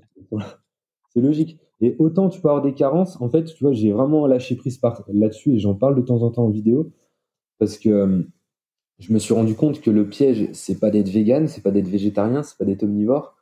C'est euh, pas parce que les protéines, tu vois, c'est des acides aminés, c'est de la lysine, euh, tryptophane, etc. Ce que tu veux. Et les acides aminés, c'est exactement les mêmes que tu les aies au travers de la viande, au travers des pois chiches, au travers des œufs, ce que tu veux. Mais simplement, c'est qu'est-ce que tu vas apporter en termes d'acides aminés, la quantité. Donc au final, que tu sois végétarien, vegan ou omnivore, tu les mêmes acides aminés, mais simplement, il faut bien les apporter, tu vois. Mais du coup, c'est pas le mode alimentaire qui pose problème souvent. C'est la façon dont tu définis ce mode alimentaire. C'est qu'est-ce que tu vas mettre dans ce mode alimentaire. Est-ce que tu peux, tu peux autant être omnivore et avoir des carences si tu manges McDo toute, la journée? Ah au final, tu es omnivore, hein, mais, mais, simplement, tu pas assez de minéraux, tu pas assez de vitamines, tu, tu détraques complètement ta digestion, ton assimilation, ce que tu veux. Et c'est autant possible en étant vegan si tu manges que des frites, des chips euh, et puis uniquement de la salade. Tu vois, c'est euh, logique. En fait. Eh, justement, là, dans, dans ce côté-là, c'est quoi les, les, plus gros mythes euh, de l'alimentation végane? Et en particulier, ou en tout cas les deux, un de l'alimentation végane et deux de l'athlète qui est vegan. C'est quoi les plus gros mythes que toi t'entends ou qui reviennent souvent? Bah franchement, le plus gros, ça va vraiment être les protéines. Ça, c'est vraiment ça, je pense qu'on peut pas, on peut pas faire plus l'impasse dessus. Euh, et, en plus de ça, c'est très intéressant parce qu'il y a de plus en plus d'athlètes qui partagent, euh, enfin qui sont véganes, du moins on va dire. En France, il y en a un petit peu moins si tu fais la comparaison, mais il y en a quand même beaucoup, tu vois. Mais simplement, il y en a un peu moins en termes de ratio. Mais je pense que c'est parce qu'on est dans un pays qui est hyper gastronomique, qui est hyper porté sur la viande, sur le fromage. Tu vois, la France, c'est vraiment euh, un pays culinaire par excellence. Donc du coup, tiens, d'ailleurs, j'en parlais hier avec avec quelqu'un, j'ai été faire une, une maraude pour la Croix-Rouge. Je sais pas si tu, tu vois ce que c'est. Les maraudes, c'est, euh, c'est quand tu, euh, tu vas le soir donner à manger aux sans-abri, tu vois, dans la rue. Et euh, du coup, j'en parlais avec, avec quelqu'un qui, qui est là-bas aussi. Et, et je disais, c'est juste dingue quand tu te rends compte que la viande en France, même dans d'autres pays, je pense, mais c'est vraiment, s'il n'y a pas la viande dans l'assiette, en fait, il y a un problème, tu vois. Les légumes, en fait, les légumes, c'est pour faire joli, c'est pour donner de la couleur, tu vois. C'est euh, un petit plus, tu vois. Et la viande, c'est vraiment la pièce principale, la pièce maîtresse. Ouais. Et c'est juste dingue, en fait, de se dire qu'on arrive à un stade où euh, il y a des personnes, ils peuvent pas s'empêcher de manger de la viande midi, soir, voire limite le matin, tu vois, le bacon avec les œufs, tu vois. Euh, c'est extrême, en fait, d'arriver à ce stade-là, de se dire, ah là, non, je vais avoir des carences et tout, etc. Mais tu vas, en fait, tu vas pas avoir des carences, tu vas limite avoir des excès, en fait. Des excès en termes de fer, tu vois. Par exemple, manger trop de fer, c'est dangereux, tu vois. Manger trop de viande rouge, c'est dangereux. Tout est question d'équilibre. Mais euh, voilà, on va dire, ouais, du coup, les protéines, ça, c'est vraiment euh, ce qui ressort le plus. Genre, il y a pas de protéines, t'as pas un apport de protéines suffisant quand t'es vegan. C'est ça le mythe, quoi. Voilà, t'as pas assez de protéines et tout, etc. Et, et en fait, je me suis rendu compte quelque chose de très intéressant c'est que que ce soit au travers de n'importe quelle soi-disant carence, euh, en fait, euh, donc par exemple, j'allais te dire du coup, bah, t'as les protéines, t'as aussi le calcium qui ressort pas mal, euh, les produits laitiers, etc., etc. Alors que ça c'est complètement bidon, euh, parce que si tu veux, t'as les lobbies derrière, t'as toute l'industrie agroalimentaire du lait qui fait pression, euh, qui te 5 produits laitiers par jour, etc. Les produits laitiers sont nos amis pour la vie, blablabla, bla, bla, tu vois. Ça, c'est vraiment du bluff, c'est vraiment de l'injection de thunes pour euh, faire consommer encore plus de produits laitiers aux gens. Alors qu'au final, tu te rends compte qu'une consommation euh, accrue de produits laitiers, au contraire, euh, ça va avoir tendance à décalcifier en fait le calcium, parce que si tu veux, c'est tellement acidifiant pour le corps que du coup, par exemple, c'est tellement riche en acides gras saturés, tu vois, c'est tellement acidifiant que le corps va avoir besoin de puiser du calcium dans les os pour combattre l'acidité euh, qui a été apporté en fait par ces aliments acidifiants. Par exemple, le fromage.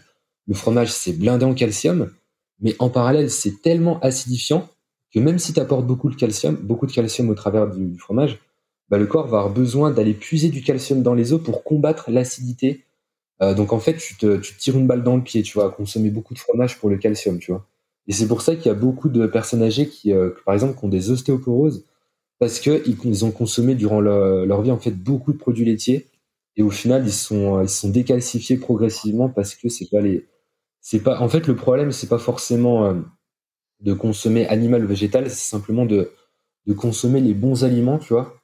Et euh, mais je te dirais quand même que c'est c'est moins dangereux pour être honnête même si j'ai du mal à dire euh, c'est mieux d'être vegan etc ouais, tu as quand même des aliments qui sont plus intéressants parce que du coup, tu pas assez d'acidité qui est apportée. Tu vois, par exemple, le, le, brocoli, le choucal, euh, etc., tous les aliments verts à feuilles comme ça sont riches en calcium. Ils sont positifs au niveau du corps parce qu'ils sont pas acidifiants. Ouais. Mais du coup, pour euh, revenir à ce que j'allais dire tout à l'heure, parce que je suis parti un petit peu, donc euh, je me suis rendu compte que tu as autant, soi-disant, euh, l'apport en termes de nutriments qui est important, tu vois, genre le nombre de protéines par jour, le nombre de, de calcium, de taux de calcium par jour, etc mais tu as aussi l'assimilation, en fait, la digestion de tout ça, tu vois. Ouais. Avant, je me, je me concentrais simplement sur un nombre de calories à atteindre par jour. Ouais. Et en fait, si tu veux, maintenant, je consomme moins de calories qu'avant, tu vois, peut-être un quart, voire limite un tiers des fois de calories qu'avant. Mais mon assimilation, la troisième colonne, la façon dont mon corps digère tout ça, dont, la façon dont mon corps euh, retient en fait ce que je mange, est beaucoup plus élevée. Donc en fait, du coup, euh, j'arrive au même stade en termes de taux, de, de, protéines, de calcium, de ce que tu veux, voire limite supérieure, parce que j'ai beaucoup moins de rejets. En fait, pour faire un, une métaphore qui est très simple, c'est comme si avant tu roulais euh, dans une vago, tu vois, dans une voiture, dans une bagnole, avec les fenêtres ouvertes et les pneus qui sont euh, à moitié dégonflés, tu vois. Ouais. ce que je veux dire? Donc t'as beau apporter 50 euh, litres d'essence, si t'as les fenêtres qui sont toujours ouvertes, si t'as si t'as 100 kilos de matos dans le coffre avec les pneus qui sont dégonflés, bah, au final, ton assimilation, l'essence, tu vois, il va descendre beaucoup plus vite. Le taux d'énergie, en fait, va descendre beaucoup plus vite. Et c'est tout bête, en fait, quand tu réfléchis à ça, tu te dis, bah ouais, mais en fait, il n'y a pas que ce que j'apporte, il n'y a pas que l'essence que je mets dans mon corps. Il y a aussi la façon dont mon corps utilise tout ça, tu vois. C'est clair. Et ça, je trouve, ça super intéressant de se rendre compte de ça parce qu'au final, je gagne de l'argent, j'achète moins de nourriture qu'avant, euh, je suis en meilleure forme, j'ai une meilleure digestion, je me sens mieux, j'ai plus d'énergie, tu vois. Et, euh, ouais. Ça, c'est juste génial. Comment justement t'en es arrivé à, à comprendre ce truc-là que parce que là pour le coup, ce que tu viens de partager, euh, moi dans la plupart des conversations que j'ai euh, avec les gens, on va dire qui sont qui n'ont pas eu l'intérêt de rechercher beaucoup sur leur nutrition parce que ils n'ont pas eu, on va dire, des obligations. Comme moi, ça a été le cas par le sport. Tu vois, j'étais obligé de me renseigner à fond sur la nutrition et de tout apprendre parce que ouais, c'est ma perf, quoi. Tu vois, sinon je me prends un KO, sinon j'ai pas de taf, ou tu vois. Mais la plupart des gens, il y en a, ils vont se dire, bah, au final, non, je mange et je me pose pas de questions. Tu vois, si j'ai pas de mal ou si j'ai pas de douleur, et ben c'est que c'est bon en fait, tu vois. Et ils se posent jamais la question de, ils se posent la question de la quantité parce qu'au bout d'un moment, ils voient qu'ils sont trop gros. Donc ils se disent, ok, faut que j'arrête de bouffer, quoi, c'est pas possible. Ou bien, ils se disent, ouais, faut que je change quelque chose. Et donc, beaucoup, ils vont se dire, ouais, j'ai besoin de perdre du gras, bah, je vais changer mon alimentation, avant même d'avoir ce réflexe de se dire, ouais, mais en fait, comment euh, mon alimentation, elle est assimilée? Quel est mon niveau d'énergie pendant toute la journée? Pourquoi j'ai des pics de fatigue? Euh, Le nombre de maladies que j'ai à l'année, les allergies, etc. Ils se rendent pas compte que tout ça, c'est aussi ce qu'ils consomment. Que consommer de la nourriture, comme ce que tu dis, c'est pas que l'essence pour faire tourner la machine c'est aussi, bah, ok, l'acuité visuelle, la concentration, le niveau d'énergie, euh, mm. la, la, comment on appelle ça, le taux de la, testostérone, tu vois, le, la sexualité, ton, comment on appelle ça, la vir, vivacité, non, la, virilité, la... ou le, ton appétit sexuel, tu vois, toutes ces choses-là, elles sont impactées aussi par ce que tu mets dans ton corps, tu vois, c'est pas que euh, je mange comme ça, je, je cours, bah non, tu vois, il y a tellement d'autres choses. Et, euh, et donc toi, justement, comment tu as fait cette transition et comment tu as réussi à comprendre ça? Et comment tu penses que les gens pourraient simplement y rentrer? Parce que tu vois, même là, on va dire, on est un peu entre... Euh, pas experts dans le sens on connaît tout, mais dans le sens on a on a on a de l'expérience avec ça. Donc on parle d'hormones, on parle de taux, on parle de tu vois de choses qui sont déjà un peu plus précises. Mais pour quelqu'un de lambda, comment t'aimerais, comment tu pourrais lui faire comprendre que bah, il serait intelligent pour lui de faire attention un aux quantités de ce qu'il mange à la diversité entre tous les apports et aussi la manière dont c'est assimilé. Tu vois, quelles sont les petites choses que tu pourrais donner pour que les gens ils aient des petits outils et qu'ils puissent dire ok, je vais regarder dans ma journée si j'assimile bien les choses. Tu vois. Bah, si tu veux déjà, euh, comment est-ce que c'est venu? En fait, c'est venu de la part de d'experts entre guillemets qui n'ont rien à voir avec le sport. Tu vois. Genre en fait, je me suis euh, renseigné sur YouTube sur euh, des chaînes, par exemple Thierry Casanova. Je sais pas si ça dit quelque chose. Non. Donc, Thierry Casanova, en fait, c'est un naturopathe. Il est pas mal critiqué parfois par les véganes, parce que, soi-disant, il aime pas les véganes. Mais tu vois, moi, je m'arrête pas à ça, en fait. Je m'arrête pas à ça. Je prends le contenu, je prends ce qui m'intéresse. Et il parle beaucoup de, bah, par exemple, des jus de légumes, tu vois, de, de la, la fermentation, la lactofermentation, toutes ces choses-là. Alors que lui, tu vois, il est, il est comme ça.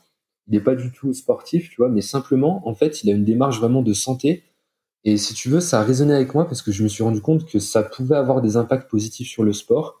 Autant lui, tu vois, autant par exemple euh, Gilles Lartigot que j'ai pu rencontrer, que j'ai pu interviewer euh, deux, trois fois. Euh, je sais pas si ça dit quelque chose aussi. C'est euh, trop le monde franco. Il a, il a écrit deux livres qui sont assez connus, qui s'appellent Hit, Chronique d'un fauve dans la jungle alimentaire. Donc du coup, c'est un mélange un petit peu de tout, tu vois, un petit peu de d'écologie, d'éthique, de nutrition, etc. Il est très calé en nutrition. En même temps, il est très sportif. C'est un mec qui fait 1m90, 100 kg, qui est végétarien, qui a 50 ans et euh, qui est grave badass, tu vois, qui a fait des conférences dans toute la France et tout. Stylé. Donc, si tu veux, je vais me renseigner auprès de ces personnes qui n'ont rien à voir avec le domaine sportif ou, euh, ou un petit peu quand même. Tu vois, par exemple, Gilles Lartigot est quand même très sportif. Mais ce que je veux dire par là, c'est qu'ils en parlent pas forcément tout le temps. Ouais. Mais ils ont une approche de santé globale, pour moi, qui m'intéressait, tu vois. Parce que je savais que euh, si j'écoutais des youtubeurs, euh, soi-disant même des personnes plus qualifiées, tu vois, sur YouTube, qui sont liées au sport, ils sont toujours dans ces prérequis, ils sont toujours dans euh, qu'est-ce que j'apporte euh, Un gramme de protéines par kilo de poids de corps, un gramme de lipides par, par kilo de poids de corps, le reste en glucides. Ça, c'est des choses qu'on entend tout le temps, tu vois. Et je me suis rendu compte que euh, autant euh, c'est pas aussi vrai que ça, parce que déjà, comme je t'ai dit, comme je disais tout à l'heure, tu as l'assimilation mais tu as aussi le mental en fait. Ça, je me suis rendu compte à quel point c'est hyper important, par exemple, d'essayer le plus possible. Je te dirais pas que je le fais tout le temps. Euh, je l'ai fait durant une période, mais il faudrait que je m'y remette. Mais par exemple, manger en conscience, tu vois, genre. Absolument. Vraiment essayer de, de diminuer le plus possible les distractions parce que euh, tu as un effet en fait sur tes hormones, tu as un effet sur, euh, sur euh, tout ce qui se passe dans ton corps en termes de digestion simplement. Mais après, tu vois, personnellement, euh, si je devais donner des conseils aux gens, personnellement, c'est ce que j'applique, c'est que je suis un, pour être honnête avec toi, en fait, je suis un peu feignant dans le sens où pour moi, ce qui m'intéresse, c'est la loi du moindre effort. Tu vois, c'est un petit peu la loi de Pareto. C'est genre les 20% d'actions qui vont t'apporter 80% de bénéfices. Tu, prêches un convaincu, mon ami. Tu prêches un convaincu. Moi, mes routines, 15 minutes, la mobilité, tu vois, pendant que tout le reste euh, du marché propose des routines d'une heure et de deux heures d'étirement. Ouais. Moi, je dis, les gars, 15 minutes par jour, tous les jours. Boum. C'est ça. Ça marche, quoi. Ça. Le moindre effort, mec. Je fais 20% du temps, Ouais. 80%. L'essentiel. C'est pas, pas. L'essentiel. Mais au moins, tu le fais tous les jours. Exact. Tu vois? Tous les jours. Plutôt que de te dire, je vais faire euh, une heure de muscu euh, tous les tous les trois jours, Ouais. une fois par semaine. tu te mets une contrainte de ouf, tu te dis il faut que j'arrive à, il faut que j'arrive à bloquer une heure, une heure et demie. Bah, mets-toi 20 minutes, fais-toi un hit, fais-toi un tabata, fais-toi un truc intensif. Enchaîne. Et basta, quoi. Basta. Et euh, tu vois, c'est vraiment ce que j'applique au quotidien. C'est des trucs tout cons. C'est par exemple la, la cuisson vapeur. La cuisson vapeur pour les légumes, tu vois. Ça, c'est vraiment la base parce que du coup, tu conserves euh, énormément de vitamines et minéraux. Contrairement à une cuisson à la poêle où, euh, tu vas mettre de l'huile, etc. Et en fait, tu vas défoncer euh, la vitamine C, tu vas défoncer euh, plein de vitamines, plein de minéraux. Et en fait, tu te retrouves avec quoi? Tu te retrouves juste avec un bout de courgette, mais en fait qui est vide. Ça s'appelle des, des aliments un petit peu à calories vides, tu vois. Bon, c'est pas vraiment les légumes, mais c'est plus les chips, tout ça, mais c'est un petit peu le même délire. C'est que toutes les cuissons, par exemple, à haute température, tout, tout ce qui va être réchauffé deux fois, trois fois, quatre fois, tout ce qui va être micro-ondes, tous ces trucs-là, en fait, bah, tu te retrouves simplement avec euh, du visuel dans ton assiette, mais à l'intérieur, il n'y a plus rien, tu vois. Hmm. Il n'y a plus rien. C'est simplement du visuel. Et ça, j'ai appliqué cette démarche un petit peu dans tous les domaines de ma vie, tu vois. À me dire, euh, OK, tu veux un bon physique, tu veux un bon mental, mais essaie d'aller en profondeur. Essaie de pas te concentrer uniquement sur l'esthétique. Essaie de pas aller que sur la matière, mais aussi sur l'énergie, tu vois. Amen. Sur tout ce qui est à l'intérieur. Sur tout ce qui est euh, connexion corps-esprit, sur tout ce qui est euh, méditation, sur toutes ces choses-là en fait qui vont changer vraiment tes hormones, qui vont t'apporter du bien et qui vont te permettre de euh, bah, d'apporter euh, au final une meilleure assimilation, qui vont te permettre d'être mieux dans ton corps. Donc si tu veux, les conseils que je pourrais donner aux gens qui sont basiques au niveau de l'alimentation, donc comme je te disais, ça va être par exemple la cuisson vapeur. mais si tu veux, par exemple, personnellement, je mange pas énormément d'aliments. Tu vois, je vais pas faire des, des, des recettes de fou dans ce que je partage. Je reste vraiment sur des choses simples parce que pour moi, les choses simples, elles fonctionnent. Tu vois, elles fonctionnent et, euh, et ça te permet de pas partir dans tous les sens, c'est-à-dire, oh là là, attends, il y a un nouvel aliment qui vient de sortir, il y a un, y a un nouveau complément alimentaire, un nouveau truc à la mode, faut que j'ajoute, euh, j'ajoute ça, etc. Non, moi, tu vois, j'ai consommé des compléments alimentaires par le passé et euh, maintenant, c'est uniquement de la protéine en poudre, donc de la protéine végétale et de la vitamine B12. C'est vraiment les seules choses que je consomme parce que la protéine en poudre, c'est juste pour son côté pratique. Et puis la vitamine B12, euh, tout simplement, t'as pas le choix quand tu es vegan. C'est vraiment la seule chose à prendre en compte. Le reste, pour moi, ça dépend de chacun et chacune. Tu vois, ce serait bête, ce serait con de te dire que tout le monde doit consommer ça, tout le monde doit consommer ça. C'est, faux, en fait. Ouais, bah C'est quelque chose. Euh, tu vois, essaie de voir si tu es vraiment très intolérant au, gluten, si euh, c'est quelque chose que tu peux réduire un petit peu parce que tu vois que tu te sens pas bien, etc. Tu vois. Mais simplement, tout le monde est différent. Fais des tests, fais des adaptations. Essaie, si possible, encore une fois, la cuisson vapeur. Essaie, si possible, de conserver euh, tes légumes pas très, sous, pas très longtemps, on va dire, par exemple, au frigo. Parce que plus tu, euh, on va dire, par exemple, tu achètes tes légumes le lundi, bah, si tu attends la semaine, la semaine d'après, en fait, pour euh, les consommer, la, la, quantité de vitamines et minéraux va dégringoler, en fait, au fil du temps. Mm. Donc, tu vois, c'est essayer de, de comprendre un petit peu ces choses-là euh, comprendre le fait que euh, conserver par exemple tes fruits euh, au congélateur, tu vois par exemple j'ai toujours des fruits rouges au congélateur, bah, le taux de vitamines etc tout ça ça va être préservé tu vois.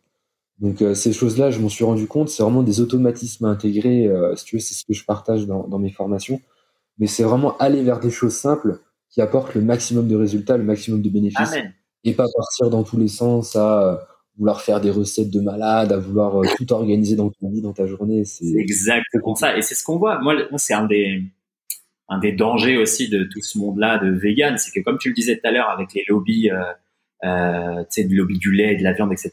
Bah, moi, en plus, tu vois, je, vais dire, on va dire, j'ai un peu la légitimité pour en parler vu que j'ai été vegan depuis plus de deux ans, tu vois. C'est pas comme si j'étais là de, de l'extérieur à critiquer. C'est que j'ai été dedans et je me suis rendu compte qu'il y a des lobbies tout aussi puissant, euh, vegan, bio, machin, en fait, qui te vendent cette idée de, euh, de, de en fait, ils te le survendent le truc, tu vois, et que pour beaucoup, je me suis rendu compte que bah, c'était le mauvais choix en fait de vie pour eux, quoi, parce que ils ont pas ces automatismes-là, ils ont pas cette compréhension-là. Et là, dans ce que tu viens de nous dire, il y a tellement de, de sagesse et il y a tellement de choses qui sont puissantes et qui sont denses, tu vois. Tu vois, tu le lâches comme ça, mais genre vivre en conscience, euh, apporter du, du, le fait d'être présent, euh, vivre un peu plus de manière naturelle, organique, comprendre que les choses, elles s'effritent, les choses se perdent, faire attention à l'esthétique et l'ego, ne pas s'attacher à la surface des choses. Rien que là, ces cinq trucs-là, on pourrait faire cinq podcasts différents juste sur chacun de ces sujets. C'est tellement dense et c'est tellement euh, lourd de conséquences et ça a tellement un poids qui est énorme que nous, on le lâche comme ça, mais ça, ça prend des années déjà pour comprendre ces trucs-là, encore plus de temps pour les appliquer. Et comme tu viens de le dire, moi inclus, on peut pas le faire tous les jours, tu vois, on est on n'y arrivera peut-être probablement jamais. Mais c'est essayer de s'en rapprocher. Comme tu dis, c'est vraiment du bon sens. Euh, un peu ce retour un peu à l'état de nature de bah ouais mais en fait à l'époque je prends un légume je le manger je dois pas le conserver deux semaines c'est pas logique en fait tu vois et là, c'est cet effet de la société, enfin de la société moderne qui vient et qui te dit ouais, mais en fait, t'as plus besoin de réfléchir à ça, vu que maintenant je t'ai donné le frigo, je t'ai donné le micro-ondes, je t'ai donné ça, donc c'est bon. Enlève-toi la responsabilité de faire attention à ta bouffe et de conscience parce que je t'ai donné un outil, tu vois.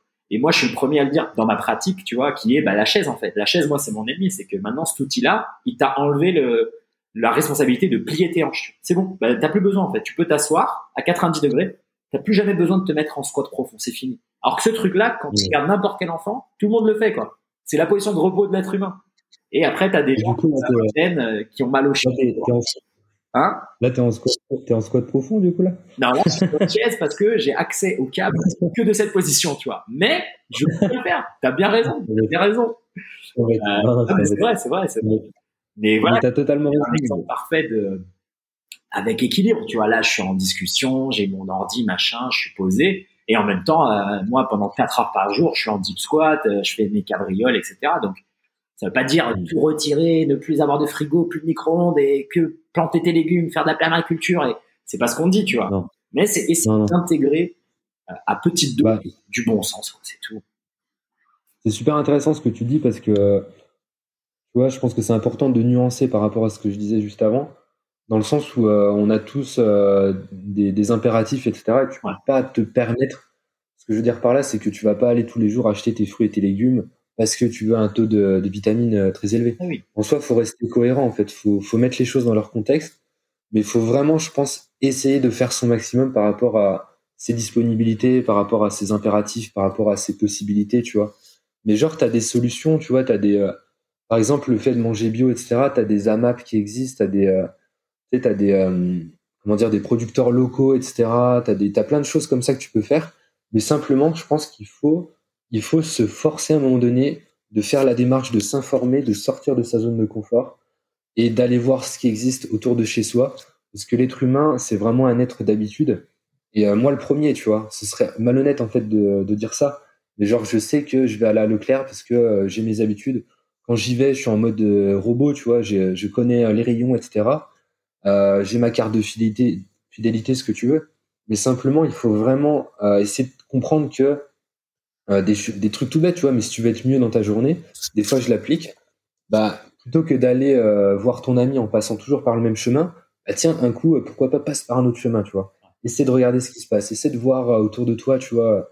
Tiens, j'avais pas vu, il y avait un nouveau magasin ici qui vient d'ouvrir, il y a un nouveau resto, etc. Il y a quelque chose de nouveau, tu vois.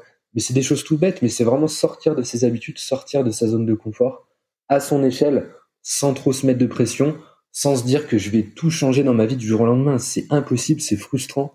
Et je pense que c'est dangereux sur le plan psychologique, sur le plan mental, tu vois. Ouais. Pour euh, faire les parallèles avec le fait d'être vegan, euh, si tu dis à ta, à ta famille du jour au lendemain, euh, ouais, c'est bon, j'arrête tout et tout, je suis vegan, etc., je veux plus entendre parler de viande, etc., machin. Bah, le problème, c'est que tu as vraiment ce côté social qui peut être très dangereux parce que ta famille a pas mis assez de temps pour l'intégrer, etc. Tu vois, donc euh, je pense que c'est vraiment important de, encore une fois, de changer, de pas rester dans ses habitudes, mais de prendre le temps vraiment de le faire, de pas se mettre trop de pression et d'arrêter de se taper euh, sur les doigts parce que euh, je mange pas à 100% local, je mange pas 100% bio, je mange pas 100% vegan, encore une fois, etc. Tu vois. On a tous des impératifs, on a tous des, des choses compliquées à gérer dans notre quotidien. Mais simplement le fait, je sais pas, de passer de la voiture au vélo électrique de temps en temps pour aller au boulot, bah déjà en soi c'est un effort, tu vois, plutôt que de le faire en footing, tu vois. Ouais. Toujours peser un petit peu les choses et euh, trouver un équilibre. Euh. Bah écoute, c'est top. Là, tu as partagé pas mal de, de bons conseils et de bonnes choses. Il y a plein de choses sur lesquelles j'aimerais revenir. Et puis, comme d'habitude, c'est la nutrition et, et même le véganisme, c'est tellement dense parce que comme tu le disais et tu le mentionnais euh, tout à l'heure, c'est beaucoup plus que simplement un mode alimentaire. C'est une c'est un style de vie pour la plupart des gens. Il y en a même pour lesquels c'est une religion. T'as des fanatiques, t'as des choses comme ça. Et comme moi, ce que j'aime bien avec ce que tu partages, c'est que tu prônes euh, la simplicité, l'efficacité et puis la liberté en fait de choisir. Tu sais, on est tous libres de. Tu peux être vegan euh, tu as 3 ans et arrêter. Tu peux être omnivore 15 ans arrêter. Tu peux switcher, tu peux changer, tu peux revenir. Comme tu peux s'écouter, c'est pour moi c'est vraiment le, le truc qu'il faut extraire. Et j'aimerais rebondir sur euh, sur ce que tu disais et essayer d'avoir ton opinion et peut-être ton expérience et euh, voilà le récit un peu qui a fait que tu penses ça maintenant sur cette idée de d'apporter plus de conscience à son alimentation. Comment ça t'est venu et est-ce que tu as des pratiques ou euh, des routines ou des outils que tu as utilisés pour comprendre à quel point, parce que ça c'est très difficile à partager, à quel point amener de la conscience à ce qu'on fait, donc moi c'est par le mouvement, mais à, à la bouffe, à l'alimentation, à ce qu'on met dans le corps, à quel point c'est important et comment tu essaierais de le partager sans que ça fasse du truc euh, wou-wou, hippie, euh, métaphysique, euh, tu vois? Mais parce que moi, je pense pareil. Mais complexe à, partager cette idée. Ouais, c'est complexe, mais si tu veux, c'est un cheminement qui est lié vraiment à la spiritualité. Et alors la spiritualité, tu vois, je pense c'est important qu'on en parle parce qu'il y a beaucoup de gens qui font l'amalgame avec la religion. Ouais. Et c'est ce que je faisais à un moment donné. Et en fait, tu te rends compte que c'est simplement le, de comprendre que tu as une conscience, euh, tu as une âme. Après, on n'y croit pas, tu vois, mais on va dire que tu as une forme d'énergie en toi. Euh, c'est tout bête, tu vois, par exemple, euh, tu as 100 000 milliards de cellules dans ton corps qui fonctionnent de manière autonome. Tu vois, c'est des, des batteries, etc., qui fonctionnent de manière autonome. Et ce que je veux dire par là, c'est que les gens ont toujours l'impression euh, de contrôler leur corps. Mais par exemple, quand tu dors, bah, ça fonctionne tout seul, tu vois. la, machine, elle fonctionne tout seul. Et rien que ça, en fait, je trouve ça magique, en fait, je trouve ça dingue. Ah, de dire que la respiration, c'est automatique. Euh, le système nerveux autonome, tout ça, c'est automatique, tu vois. Il y, a, plein de choses, en fait, en toi qui fonctionnent de façon automatique. Il y a vraiment une, vie, en fait, qui, euh, qui est là en toi, que tu le veuilles ou non. De toute façon, la vie, elle va continuer à prospérer en toi, sauf si tu vas faire des choix, euh, tu vois, de mettre fin à tes jours ou ces choses-là, tu vois. Mais ce que je veux dire par là, c'est que tu as toujours vraiment cette forme de vie en toi. En fait, ce qui m'a amené à faire réfléchir à, une prise de conscience en fait par rapport à tout ça, bah, c'est déjà de me rendre compte que les animaux aussi en fait ont, cette euh, vie, euh, bah, comme les végétaux. Hein. Parce que tu vois, pour moi, c'est un petit peu, euh, c'est trop facile de parler par exemple du cri de la carotte. Je sais pas si tu as déjà entendu ça. Non, dis-moi plus. en fait, le cri de la carotte, c'est un contre-argument qui est utilisé par les personnes qui sont réfractaires au véganisme de se dire que ouais mais attends la carotte elle souffre aussi elle crie quand tu lui quand tu la découpes etc tu vois et euh, si tu veux au départ en devenant vegan bah pour moi c'était un petit peu euh, logique en fait de raisonner comme ça je me disais je me disais bah ouais c'est clair les omnivores enfin les ils se rendent pas compte mais enfin non les je veux dire ce que je veux dire par là c'est qu'à l'époque où j'étais encore omnivore ouais. je me disais bah ouais les véganes ils disent n'importe quoi parce que les, les végétaux etc ils crient aussi et ensuite, je me suis, je me suis, je suis allé complètement à l'opposé, tu vois, en devenant vegan. Je me suis dit, mais c'est bidon parce que les, les plantes, elles ont pas de système nerveux, donc elles souffrent pas. Et en fait, je suis tombé dans un, sur un documentaire qui s'appelle, euh, je sais plus c'est comment, c'est euh, l'intelligence des arbres, je crois quelque chose comme ça. En fait, je me suis rendu compte qu'il y a, c'est incroyable. En fait, c'est incroyable de voir à quel point euh, les plantes, en fait, elles sont connectées entre elles. Tu vois, par exemple, les arbres adultes, ils envoient de l'énergie aux petits à travers les racines. En fait, ils envoient des nutriments quand ils ressentent qu'un petit arbre à côté il est affaibli, tu vois, il manque de nutriments, il manque de. Et ça, je trouve ça incroyable en fait. Et du coup, ça m'a fait relativiser dans le sens où je me suis rendu compte que même les végétaux, même ce que je mange moi en tant que vegan, ça a de la vie, ça a une forme de conscience, mais simplement pour moi, je préfère, on va dire, fonctionner comme ça, euh, parce que euh, je ressens moins euh, cette cette forme de conscience par rapport à un animal où vraiment tu vas égorger un cochon, tu vas entendre le cri, etc. Tu vois. Donc est-ce que tu vas vraiment ça c'est juste une perception plutôt que de la logique? Ça, tu fonctionnes sur une émotion que tu ressens plutôt que, enfin plutôt que on va dire mettre les choses à plat et en fait tout le monde a une énergie, tout le monde a cette force de vie. Je devrais, euh, si je consomme quelque chose, peu importe l'animal ou le végétal, au final je consomme quelque chose qui a de la vie. Dans tous les cas, tu vois. Donc, est-ce que tu dirais que toi, ton choix, il est plus sur une perception parce qu'un animal, ça a des yeux, une bouche, il y a une sorte d'identification qu'on arrive à se faire, alors qu'une plante, on n'arrive pas à se faire cette identification? Et donc, est-ce que c'est c'est vraiment juste de la perception plutôt qu'un qu'un vrai euh, une vraie décision sur un fait Parce qu'au final, tout le monde a cette énergie de vie, nous, les plantes et les animaux. Bah, en fait, je pense qu'il y a un petit peu des deux. Tu vois, il y a une forme de de logique un petit peu par rapport à tout ça. Mais en fait, il y a un exemple qui est, vraiment très frappant. Si tu veux, c'est de. Je me suis vraiment fait ce raisonnement. Et euh, c'est, je l'ai vu aussi de la, part euh, de beaucoup de personnes. C'est de te rendre compte qu'en fait, qu'on est. Euh, par exemple, on s'attache beaucoup plus facilement à des animaux, des mammifères, que par exemple à des poissons, tu vois. Ouais. Et pourquoi? En fait, c'est vraiment simple. Je pense qu'il y a vraiment le côté visuel. Parce que tu vois, les poissons, par exemple, vivent dans l'eau et du coup, tu les vois pas. En fait, tu arrives moins à créer de connexion, je pense, par rapport à eux que par rapport à un animal terrestre, tu vois, un chat ou euh, un chien, ou même ceux que tu vas manger, tu vois, un, cochon, ce que tu veux, tu vois. Donc je pense qu'il y a le fait de, de se dire que plus ça se rapproche de l'homme, et plus tu vas, tu vas pouvoir, parce qu'il y a des gens ils s'en foutent, bien sûr, tout le monde est différent, mais tu vas pouvoir euh, créer une connexion et te, te poser des questions. Et tu vois, ça c'est vraiment extrêmement frappant. Tu vois, par exemple les, les perroquets, tu vois, qui euh, qui, qui imite euh, les humains, tu vois, qui, qui, qui, arrive à produire des phrases et tout, c'est choquant en fait en soi. Ouais. Même un singe, quand tu vois un singe, le degré de proximité qu'il y a avec l'homme, c'est impressionnant de voir l'intelligence en fait des, des mammifères, tu vois. Donc il y a vraiment ce côté-là. Et si tu veux, j'ai lu des livres qui, euh, qui ont traité un petit peu de, de la place de l'homme dans l'univers, tu vois, de, de comprendre euh, comment s'est passée l'évolution de la vie, tu vois, les, les, stades par lesquels on est passé, tu vois, tout ça, ça m'a, ça m'a vraiment, rien que quand j'en parle, tu vois, j'ai des frissons parce que je trouve ça magique en fait, de voir à quel point tout a évolué comme ça. Et euh, il y a ce côté-là, et je pense qu'il y a le côté aussi logique de me dire qu'on a une époque où euh, si tu fais pas un minimum d'efforts, en fait, on est vraiment porté sur euh, très souvent sur nous-mêmes, tu vois, sur notre propre vie et on se dit pas qu'est-ce qui va se passer pour nos enfants, nos petits-enfants dans 50 ans, dans 100 ans, tu vois. Et de me rendre compte que, par exemple, euh, pour produire un kilo de bœuf, euh, ça demande 15 000 litres d'eau. C'est euh, une année de douche, tu vois. Bah, en fait, toutes ces choses-là, je me suis dit, encore une fois, tu vois, je porte pas du tout de jugement, c'est pas mon approche. Mais par rapport à moi, je me suis dit, c'est vrai que c'est un petit peu égoïste, en fait, de faire passer un plaisir, même si encore une fois, c'est important de prendre du plaisir dans son alimentation mais de faire passer un plaisir euh, parce que euh, parce que j'en ai envie, alors qu'à côté euh, il y a des gens qui, qui galèrent, etc. Tu vois l'agriculture pour les animaux, ça engendre énormément de pollution, tu vois toutes ces choses là en fait. Donc il y a autant ce côté logique que ce côté émotionnel, tu vois, de me dire j'essaie d'apporter ma pierre à l'édifice à ma façon parce que encore une fois ça me correspond et ça résonne avec moi. Mais je sais que tout le monde est différent. Il y a des gens et je trouve que c'est ça qui fait la beauté un petit peu de, de l'être humain et la beauté de la vie dans son ensemble. C'est de te rendre compte qu'il euh, y a tellement d'avis différents, il y a tellement de perceptions du monde. Il y a 7 milliards de visions différentes de, du monde et je trouve ça magnifique, tu vois, de se rendre compte de ça, de lâcher prise et de pas être dans le jugement, dans l'ego parce que euh, le mec, la nana à côté de moi, elle pense différemment. C'est pas comme ça. Tu vois, il y a des études qui ont vraiment été réalisées, euh, qui sont super intéressantes.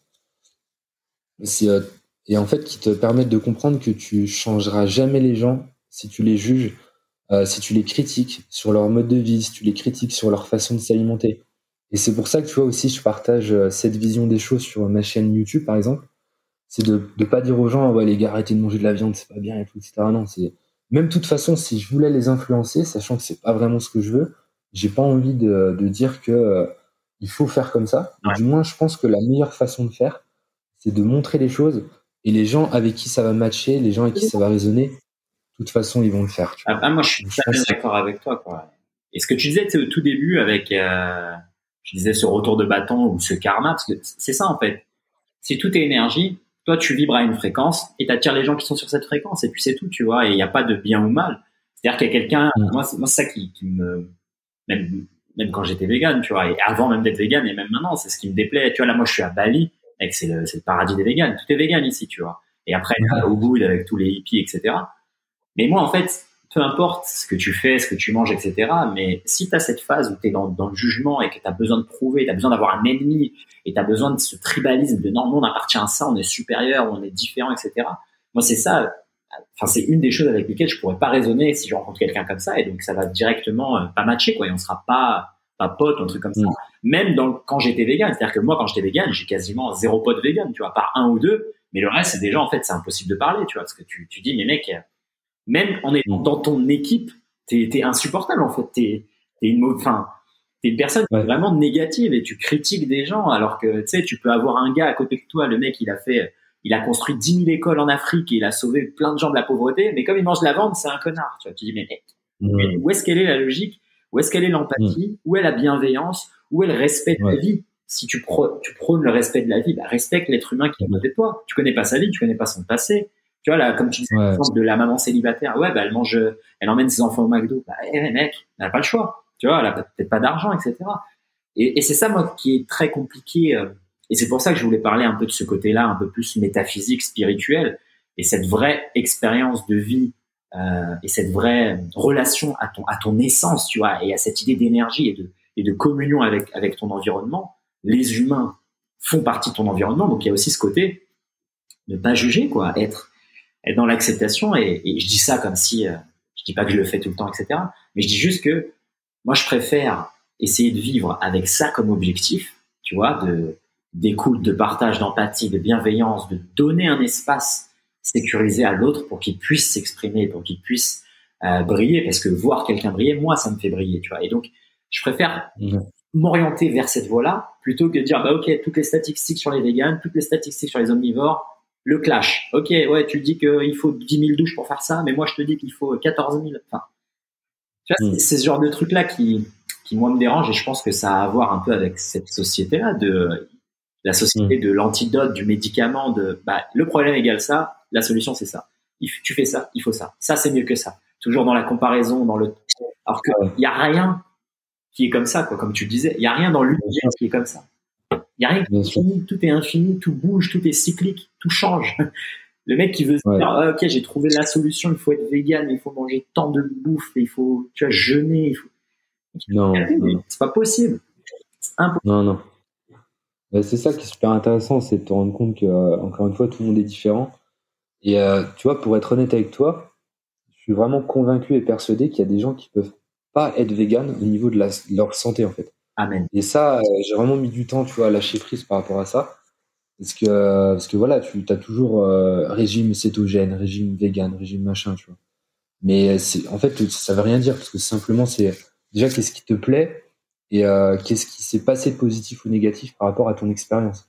Et tu as des gens, ils vont avoir beaucoup plus de mal à assimiler par exemple tel nutriment qu'un autre, et du coup ça va être extrêmement complexe pour eux de, euh, par exemple d'être vegan, ou euh, tu as des gens qui vont être hyper intolérants par exemple au gluten, et du coup qui pourront jamais manger une pizza industrielle ou un truc comme ça, tu vois. Donc faut vraiment, je pense, lâcher prise, s'écouter, arrêter de se mettre de pression et arrêter de croire, voilà, encore une fois, que tout est linéaire tout peut changer, tout peut euh, bouger, comme tu le dis si bien, tout est mouvement, tout est cyclique. Et puis, euh, puis je trouve ça magnifique, quoi. Je sais pas ce que tu feras dans trois semaines, un mois, tu vois. Si, par exemple, tu vas me dire, bah tiens, vas-y, viens à Bali. Euh, je dis, vas-y, pourquoi pas, tu vois, c'est parti. Euh, passe deux semaines.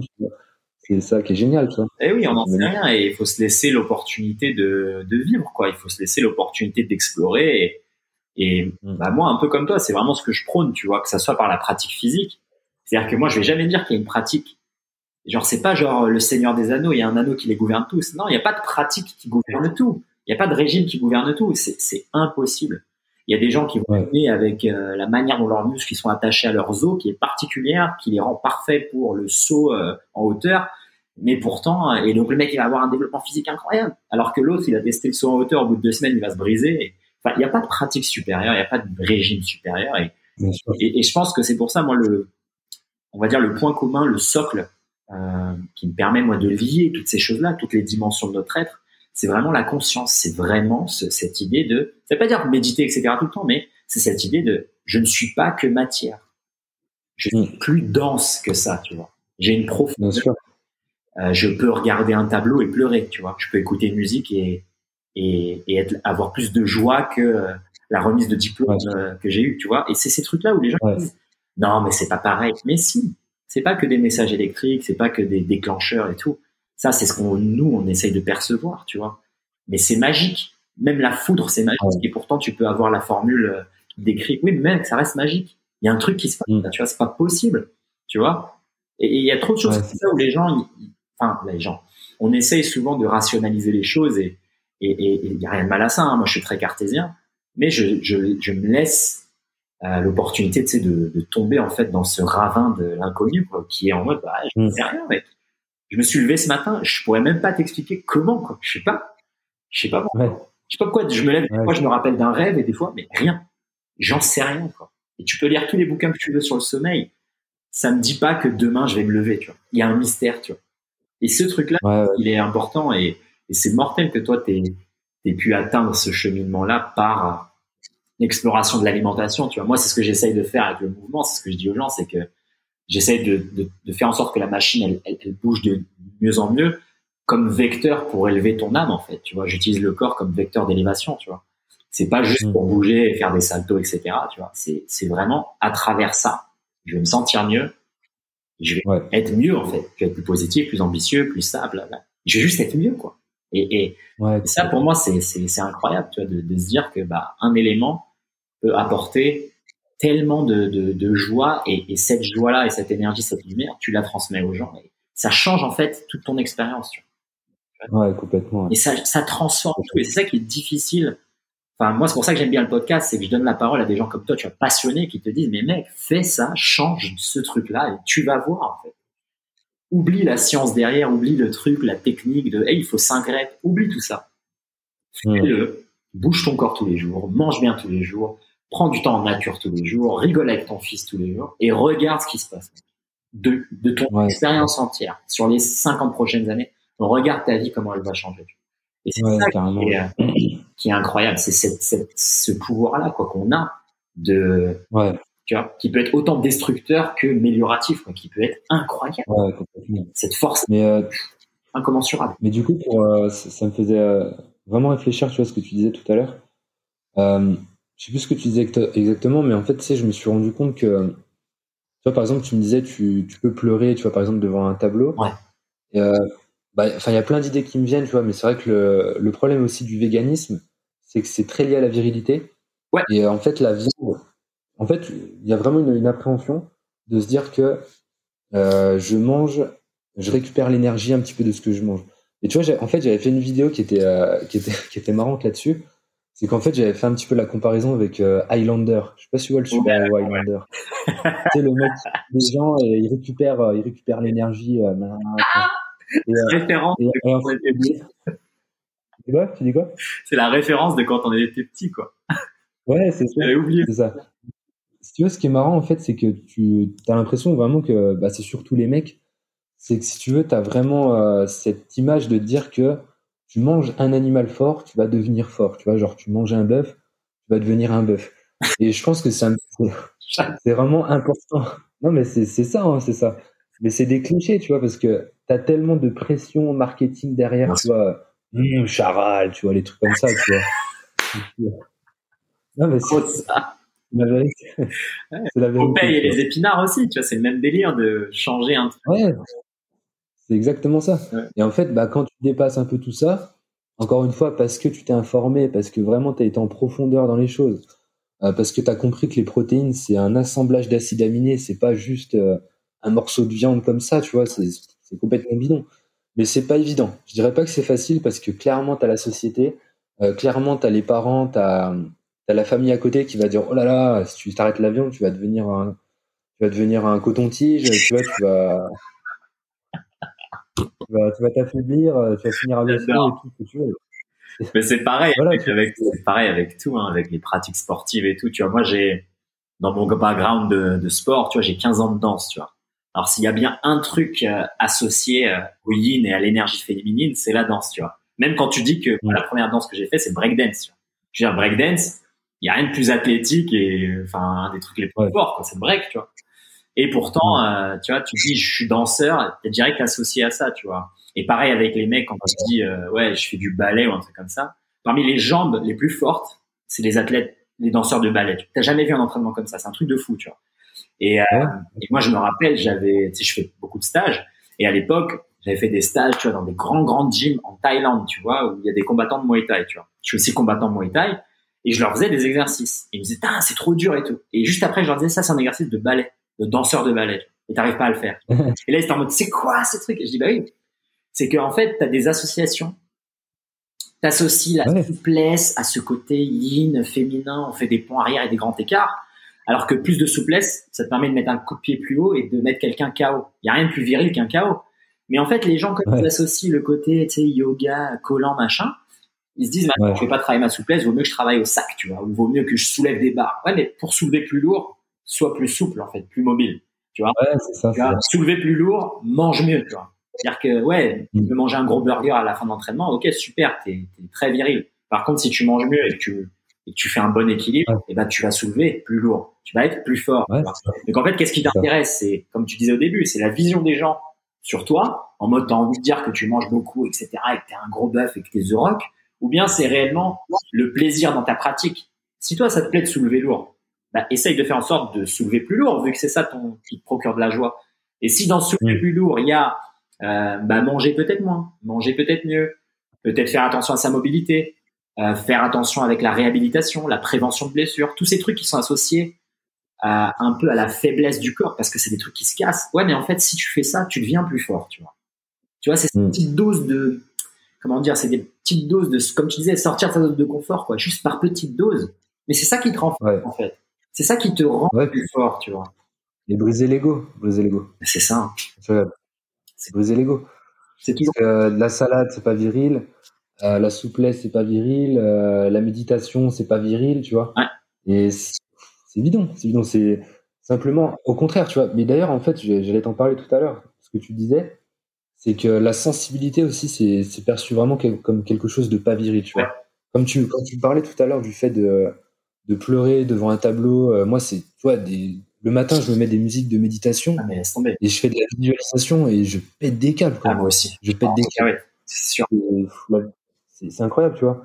Et je, pense que j'ai remarqué qu'on a, on a très souvent un, une attitude en fait qui est différente quand on est seul que quand on est en public. Ah. Quand on est en public, tu vois, on va, on va pas avoir la même. Ou alors quand on est en one-to-one avec une personne. En, je trouve que quand tu es seul avec quelqu'un, tu vas pouvoir aller plus en profondeur, tu vois, tu vas pouvoir t'exprimer et tout.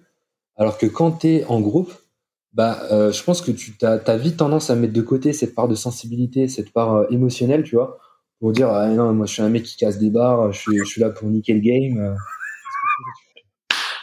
il, y avait, il y avait un bouquin comme ça, là, c'était Gustave Lebon, qui, qui, parlait de certaines choses comme ça, qui, qui était la psychologie des foules, tu vois. Donc lui, dans l'exemple de, bah, tu sais, comment une foule réagit quand il y a un moment de panique, tu vois, genre une attaque et la foule, elle part en couille, tu vois. Mais c'est ce qui, exactement ce qui se passe quand tu es dans l'environnement d'une salle, tu vois. Spécialement une salle, je sais pas moi, d'haltérophilie, crossfit, arts martiaux. Tu rentres là-dedans, tu vois un mec qui s'étire, tu lui mets des claques, tu dis mec, mets ton protège-dents, bagarre. Alors que mec, en fait, ce mec-là, il fait attention à son corps. Il veut faire de la bagarre longtemps, en fait. C'est juste ça. Tu ouais, vois, il... tu vois, il y a rien. Il va te la mettre. Il va te la mettre ta cartouche. euh... tu vois. c'est exactement ça. Et là, ce qui est bien maintenant, euh, comme ces idées-là, elles sont quand même un peu plus promues par exemple, tu vois, avec euh, là, je prends l'exemple des combats parce que c'est un peu mon domaine aussi, tu vois, mais tu vois, les, les, athlètes des sports de combat, il y en a beaucoup que tu vois s'étirer, parler de mobilité, parler de réhabilitation. Il y en a qui sont véganes, qui sont champions du monde. Donc, tu vois, ça reste, ça se mixe de plus en plus, c'est ça qui est cool. Mais, euh, mais je pense que ouais, c'est super important cette euh, la promotion de l'équilibre yin-yang en fait, de deux énergies. Tous les êtres humains, on a tous ces deux énergies. Il n'y a pas de honte à pleurer quand es triste.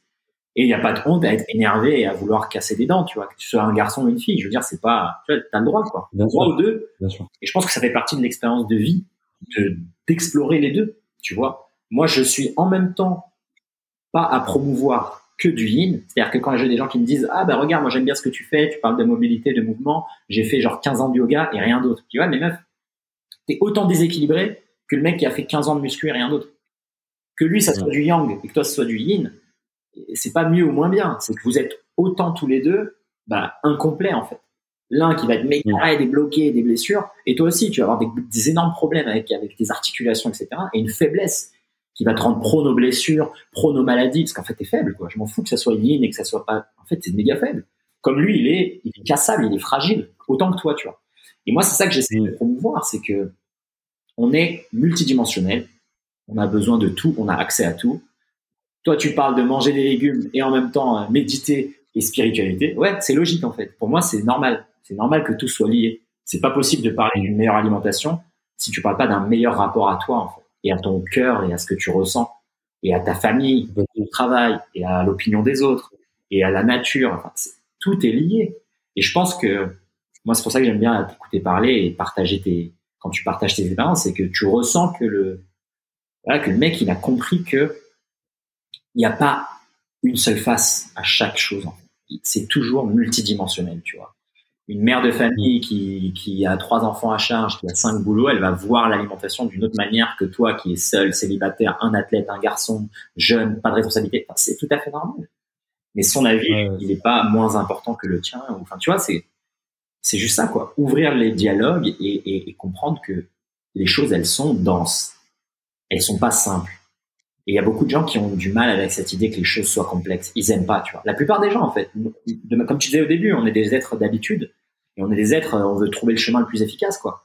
Et en fait, on déteste que les choses soient compliquées. On aime bien tout, toujours les, tu les résoudre. Ah, donne-moi un plan alimentaire. C'est bon, je pose pas de questions, en fait. Même si je te donne un mmh. plan alimentaire que tu respectes tous les jours, tu peux quand même prendre du poids et te sentir mal. Pourquoi? Ouais, Parce qu'en fait, à côté de ton taf, tu le détestes. Euh, il y a plein de trucs en fait. C'est-à-dire que même si tu mmh. tout ce que je te dis sur le papier, là, je t'ai donné un merveilleux PDF, tu as quand même pas atteint tes objectifs. Pourquoi? Parce qu'il ben, y a le reste en fait. Mmh. le reste, il est, il est, ouais, il est flingué, quoi. Il est. Ouais, non. Il est flingué. mais euh, non, non, mais c'est ça, tu vois. Et euh, je me suis rendu compte aussi, c'est clair que le, le stress dans son ensemble, c'est extrêmement important et à prendre en compte pour euh, autant euh, le physique que les performances, que ce que tu veux, tu vois. Et euh, c'est pour ça que personnellement, c'est vachement intéressant ce que tu disais, parce que je suis jamais dans une approche, par exemple, de comptage de calories dans, dans les programmes tu vois, que je fais. Hmm. Parce que pour moi, c'est important d'avoir un maximum d'alimentation intuitive, mais en gardant un maximum aussi d'alimentation de qualité en parallèle. Ok. Parce que surtout que tu as aussi en parallèle de ça la gestion des émotions. en fait, je me suis rendu compte que, et c'est vrai, tu vois, mais genre, euh, quelqu'un qui veut perdre du poids, bah, s'il est pas bien mentalement, en fait, ce qui, le fait qu'il mange de la merde, c'est pas parce qu'il sait pas bien manger. Le fait qu'il mange de la merde, souvent, c'est parce qu'en fait, il est malheureux, il compense ses émotions au travers de l'alimentation, il compense le fait qu'il a un boulot de merde et qu'il a pas envie de sortir de ça, il a pas envie de chercher autre chose de plus intéressant. Il a des problèmes avec sa famille, avec euh, sa compagne, ce que tu veux, il a, il a des différents, tu vois, etc.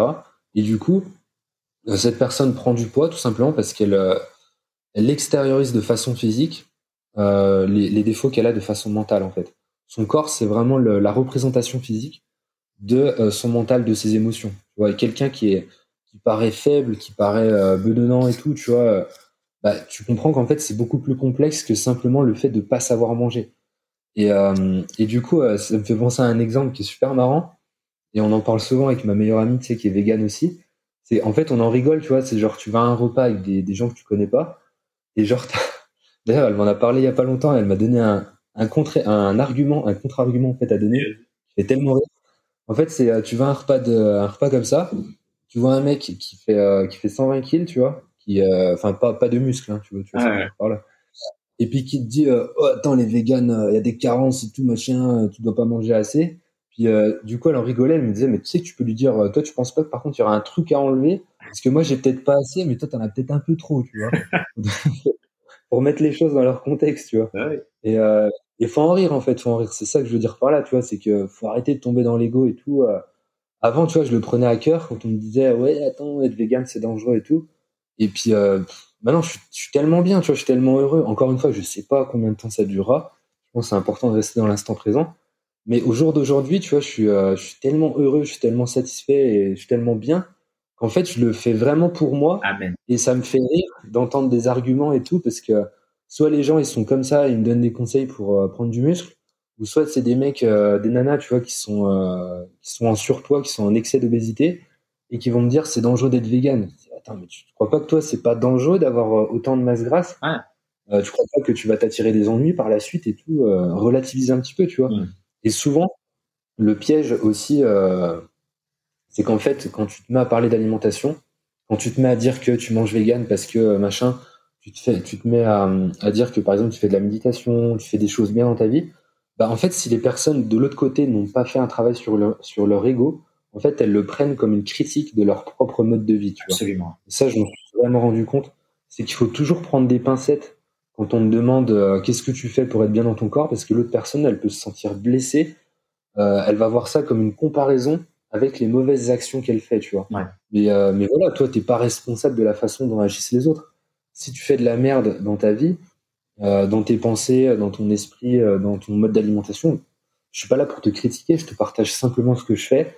Tu le prends, tu le prends pas, mais tu dois pas prendre les choses personnellement euh, tu dois pas prendre à cœur et tu dois pas tomber dans l'ego parce que je suis pas là pour te critiquer. Ouais, clair. Si t'es heureux en ayant du surpoids, si t'es heureux en, en regardant Netflix toute la journée en mangeant des chips, écoute, tant mieux pour toi, tu vois, je suis pas là pour te dire quoi faire. Mais je pense pas que ce soit la meilleure façon de procéder euh, de façon honnête, tu vois. Ouais, ouais. Mais euh, je, suis, totalement d'accord avec toi. Ça a été dur aussi pour moi d'arriver à ce stade de, bah, tu sais, de lâcher prise et de et d'accepter parce que souvent, c'est au début, quand tu trouves quelque chose qui est bien pour toi, tu as cette tendance à vouloir le prêcher et te dire ah j'ai envie de convertir tout le monde, tu vois. Et ça, c'est on va y échapper. Ça fait partie du processus de d'enseignement, d'apprentissage. C'est qu'au début, tu as envie de prêcher et au bout d'un moment, tu te rends compte que bah 90% des choses que tu voulais prêcher, en final, elles s'appliquent pas à tout le monde, quoi, et que c'est normal en fait. et que peut-être en fait la sagesse c'est pas le truc que tu partages, mais c'est qu'en fait c'est bah, prends les choses comme tu veux. Ce que tu disais au début, quoi. Teste, prends ton temps, et voilà, te pose pas trop de questions, te flagelle pas quand ça marche pas, vis le vis les processus, quoi, tranquille. peut-être que c'est ça au final la sagesse de tout ce qu'on fait. Et moi j'en arrive de plus en plus à cette conclusion là, tu vois, même si tu as envie de penser qu'il y a des choses que tu trouves ou il y a des choses que tu dis, mais en fait, ça c'est mortel, ça s'applique à tout le monde. Au final, j'en sais rien. Moi, il y a plein de choses que je fais. Tu vois, moi, je pense fondamentalement que c'est important de rétablir les fonctions naturelles du corps, par exemple. Tu vois, être capable de plier les hanches, les, les trucs, etc. Et après, de temps en temps, tu as un email d'une meuf qui me dit, bah, tu vois, moi, regarde, la forme de mon bassin, elle m'empêche de faire un squat profond. Qu'est-ce que je fais? J'en sais rien. C'est la vie, quoi. C'est le mec tout. Mm. Bah toi, en fait, ce truc que moi je pensais être bien pour tout le monde, bah en fait, ça s'applique pas à toi, quoi. Ouais, c'est bien. Je vais forcer de rentrer dans un deep squat. Ton bassin, il peut pas. Bon bah, c'est la vie, quoi. Ouais, c'est honnête. C'est bien. Et euh, c'est super intéressant, je pense, euh, ce que tu dis, en fait, de partager ça. Et c'est ce que j'essaie d'appliquer vraiment de plus en plus, c'est de d'avoir la capacité, quand quelqu'un vient te demander conseil que tu sais pas, d'avoir la capacité de ton ego de côté et de dire justement je sais pas. Absolument. simplement ça.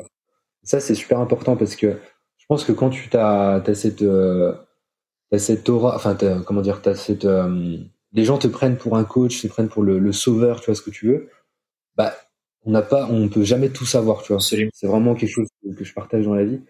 Et euh, c'est vraiment important de mettre euh, voilà son ego de côté, tout ça, de dire je sais pas, j'en sais rien. Et essaie d'aller voir pourquoi pas tel expert, essaie de voir ça. Mais moi, je suis pas en la capacité de t'aider et j'ai pas envie de faire d'erreur plutôt que de, de, te proposer un coaching, un programme pour simplement récolter de l'argent. Absolument. Et puis, euh, tu vois, c'est vraiment important de. Et je pense que tu as, on peut le faire, le parallèle, tu vois, avec le karma, ce que tu disais tout à l'heure, tu vois. Si tu te mets à profiter des gens, à leur dire j'ai la solution à tout et tout, bah, au bout d'un moment, ça va se répercuter de façon négative et euh, c'est pas, pas bon. Moi, j'y crois, j'y crois, j'y crois à fond à ça, tu vois, pas par, par mysticisme ou simplement par expérience, tu vois. Comme tu disais au début, hmm tu vois, tu partages une vidéo dans laquelle tu dis que tu as remangé de la viande en tant que vegan, euh, sachant que même moi, ayant été vegan, une des pires communautés, c'est les.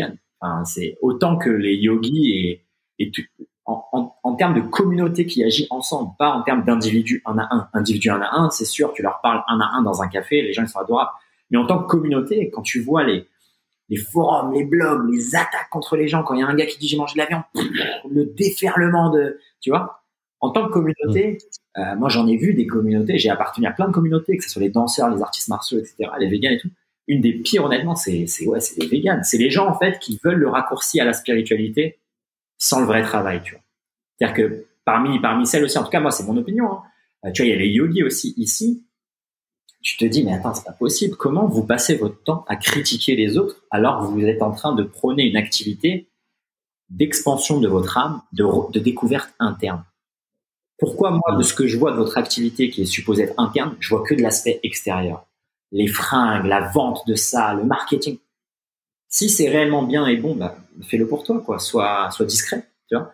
Et, euh, et donc ouais, moi j'ai eu ces impressions, cette impression-là, quoi, de, de, cette grosse communauté de véganes qui était, mais c'est très belliqueuse, tu vois, qui attaque, etc. Alors qu'au final, pourquoi en fait, c'est, c'est pas, comment dire, faut pas se trouver des ennemis dans la vie, tu vois. Ça n'a pas d'intérêt en fait. Pourquoi ne pas euh, essayer justement de dézoomer, d'élever un peu ton, ton ta, ta, prise de conscience. Et si tu penses réellement qu'on est tous un et qu'on doit faire corps avec la nature, les autres humains ils font corps avec la nature aussi, qui mangent la viande de non.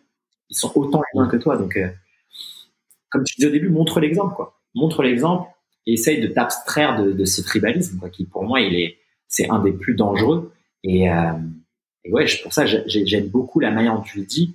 Et pour en revenir à cette histoire de karma, bah en fait, quand tu agis comme ça, avec bienveillance, avec honnêteté, de dire quand tu sais pas, de prôner la liberté de choix à tout le monde, et ben au final, le jour où tu sors, on va dire, de ce tribalisme, t'as que t'es accueilli avec ça, t'es accueilli avec bienveillance, avec bonté, avec générosité. Et moi, c'est aussi ce que j'essaie de faire avec mon audience, c'est que une des meilleures manières d'aider les gens à euh, comment dire, à s'épanouir, à s'émanciper et à s'épanouir, c'est de les responsabiliser. Donne-leur l'occasion d'agir bien. Tu vois ce que je veux dire? Au lieu d'arriver, tous les mecs qui arrivent et disent ouais, je suis life coach, je suis coach en mouvement, je sais pas quoi. Voici ce qu'il faut faire. Tout le reste, ça dégage.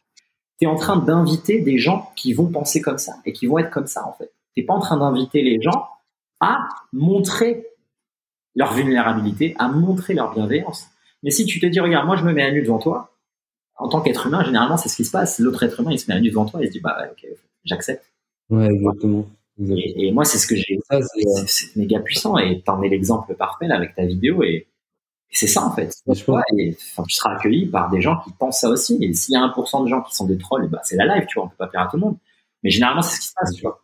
Moi, j'envoie des messages, tu vois, à mon audience souvent et je parle de trucs euh, méga wouhou cosmique et tout, mec, j'ai que des messages de gens qui sont comme ça, même pas qui adhèrent. C'est même pas une histoire de convaincre ou de convaincre. C'est une histoire de bah merci en fait de ta générosité, d'avoir partagé, c'est tout quoi. Des gens qui me disent juste merci de partager un truc, c'est tout. Même pas de ah le truc que t'as dit, je résonne à fond et je suis d'accord avec toi et faisons la guerre contre le reste du monde. Non, juste des gens qui me disent bah merci pour ton email. Tu vois, j'étais dans le métro, j'ai bien lu, ça m'a donné une petite petite onde positive. Et voilà, des fois c'est un petit truc comme ça qui qui tu fais ça, c'est clair. Et puis, euh, tu sais, je pense que tu je pense que d'accord avec cette, euh, cette, euh, la phrase de Gandhi, soyez le changement que vous voulez voir dans le monde, tu vois. Dans le sens où, bah, tu vois, pour en revenir à, au pourcentage de véganes, mais je pense que c'est vraiment, en fait, je pense qu'il y a une grosse masse silencieuse, tu vois, de véganes qui, qui sont quand même empathiques. Et souvent, on voit, on voit ceux qui ont envie, envie de s'exprimer de façon virulente, tu vois. Mais du coup, euh, le fait, tu vois, par exemple, par rapport à moi, tu vois, de d'essayer de dégager de l'empathie, de la bienveillance, bah, c'est parce que j'ai envie aussi que les gens euh, soient comme ça, en fait. Et euh, du coup, tu, quand tu résonnes à une certaine fréquence et quand tu te mets à, dégager du positif, bah, t'influences les gens de façon positive. Et tu vois, c'est pour ça que je me dis, à quoi ça servira, en fait, que je sois méchant et tout, critiquant envers les autres? Parce que j'ai pas envie que les autres, de leur, côté, me critiquent, ils m'en mettent plein la gueule. Donc, du coup, c'est un peu la guerre de tu vois, c'est un petit peu pour faire le parallèle. Euh, ça n'a rien à voir. Mais genre, tu vois, le, féminisme, en soi, je le comprends totalement. Mais euh, tu sais, tu as une branche du féminisme où en fait, c'est les femmes qui veulent reprendre le pouvoir sur les hommes. Et, en fait, tu te rends compte que c'est dommage de raisonner comme ça parce que le but, c'est d'avoir un équilibre en fait. C'est pas qu'un sexe soit supérieur à l'autre. Tu vois, et euh, du coup, de dire que ouais, les omnivores, c'est tous des bâtards et tout, etc., bah, pour moi, c'est pas une solution. C'est clair c'est pas comme ça que tu fais avancer les choses en fait. C'est pas en disant je suis supérieur à toi en fait. Bah, toutes ces toutes ces, intentions euh, de revanche, de, de ces intentions belliqueuses, ces intentions ces intentions de gain par rapport à l'autre, comme tu dis, elles attirent que ça. Tu vas attirer des gens qui vont vouloir du gain par rapport à toi. Et puis c'est tout. Donc au final, tu fais pas du tout avancer les choses. Et c'est pour ça que derrière cette phrase de Gandhi, il y a tellement plus de sagesse que simplement euh, j'envoie un sourire, je récolte un sourire. Tu sais, il y a beaucoup de gens qui se disent, ils raisonnent comme ça, ils se disent ouais, bah si je fais ça, j'ai ça mais tu es encore dans cette dualité de recevoir. Tu pas vraiment dans le la vraie bonté et générosité de donner sans rien attendre. C'est ça le truc. C'est donne sans rien attendre. Tu vois? L'amour inconditionnel. Inconditionnel. Donne ton amour inconditionnel à ton prochain au final. C'est ça l'idée. Tu vois, une maman a son, son enfant. Elle se dit pas, j'attends que dans 20 ans, quand il a un bon travail, il paye pour tous ces repas que je vais payer. non, tu n'as pas une maman qui va te dire ça, tu vois. Elle te donne sans rien attendre. C'est ça, qui m'achète une belle BM. Tu leur 20 ans. Mais c'est ça. Et au final, même les histoires, tu des, des enfants à succès et tout, tu sais, leurs parents, ils les ont saignés quand ils étaient petits à faire tous les trucs, 14 000 cours de chant, etc., juste pour attendre euh, en retour. Et au final, c'est tous des mecs qui sont, qui sont détruits, tu vois. Parce qu'il n'y a pas ce ouais, conditionnel, tu vois. Et ça qui est compliqué. Ouais, dans un monde qui fonctionne par transaction, quand tu dis à quelqu'un, bah écoute, moi je te partage une vidéo YouTube, c'est gratuit mon pote. C'est gratuit. Je touche rien. J'ai rien. C'est une vidéo YouTube. Tu peux la consommer et rien me donner. Tu peux ne même mm. pas liker. Je te, y a rien. T'as aucun devoir envers moi. Les gens ils captent pas que mm. cet acte-là, il est bien plus puissant et bien plus profond que qu'autre chose, tu vois. Après, il y a des gens qui attendent, etc. Bon, ça c'est leur vue. Mais je pense, toi, t'es es comme ça et moi, je suis pareil. Tu vois, moi, il n'y a pas de, y a pas de pub, il n'y a, y a, rien, quoi. Je partage ce que je pense être bien. Ouais, que après, euh, après, si tu veux, moi, je le fais, en fait, parce que j'ai pas le choix. En fait, je suis obligé de mettre les pubs pour euh, pouvoir euh, intégrer une formation offerte, en fait, en ah, fin de vidéo. En fait, c'est un contrat YouTube. Ouais. Donc, puis souvent, les gens, ils, ils, en, ils en rigolent, tu vois, ils me disent, putain, c'est encore une pub pour la viande, une pub charal. Euh, tu sais, ils en rigolent, tu vois, ils en rigolent. Mais euh, je sais plus ce que je voulais dire, parce que tu m'avais fait penser à un truc et euh, c'est passé. Mais, euh, mais non, c'est clair que c'est vraiment important de.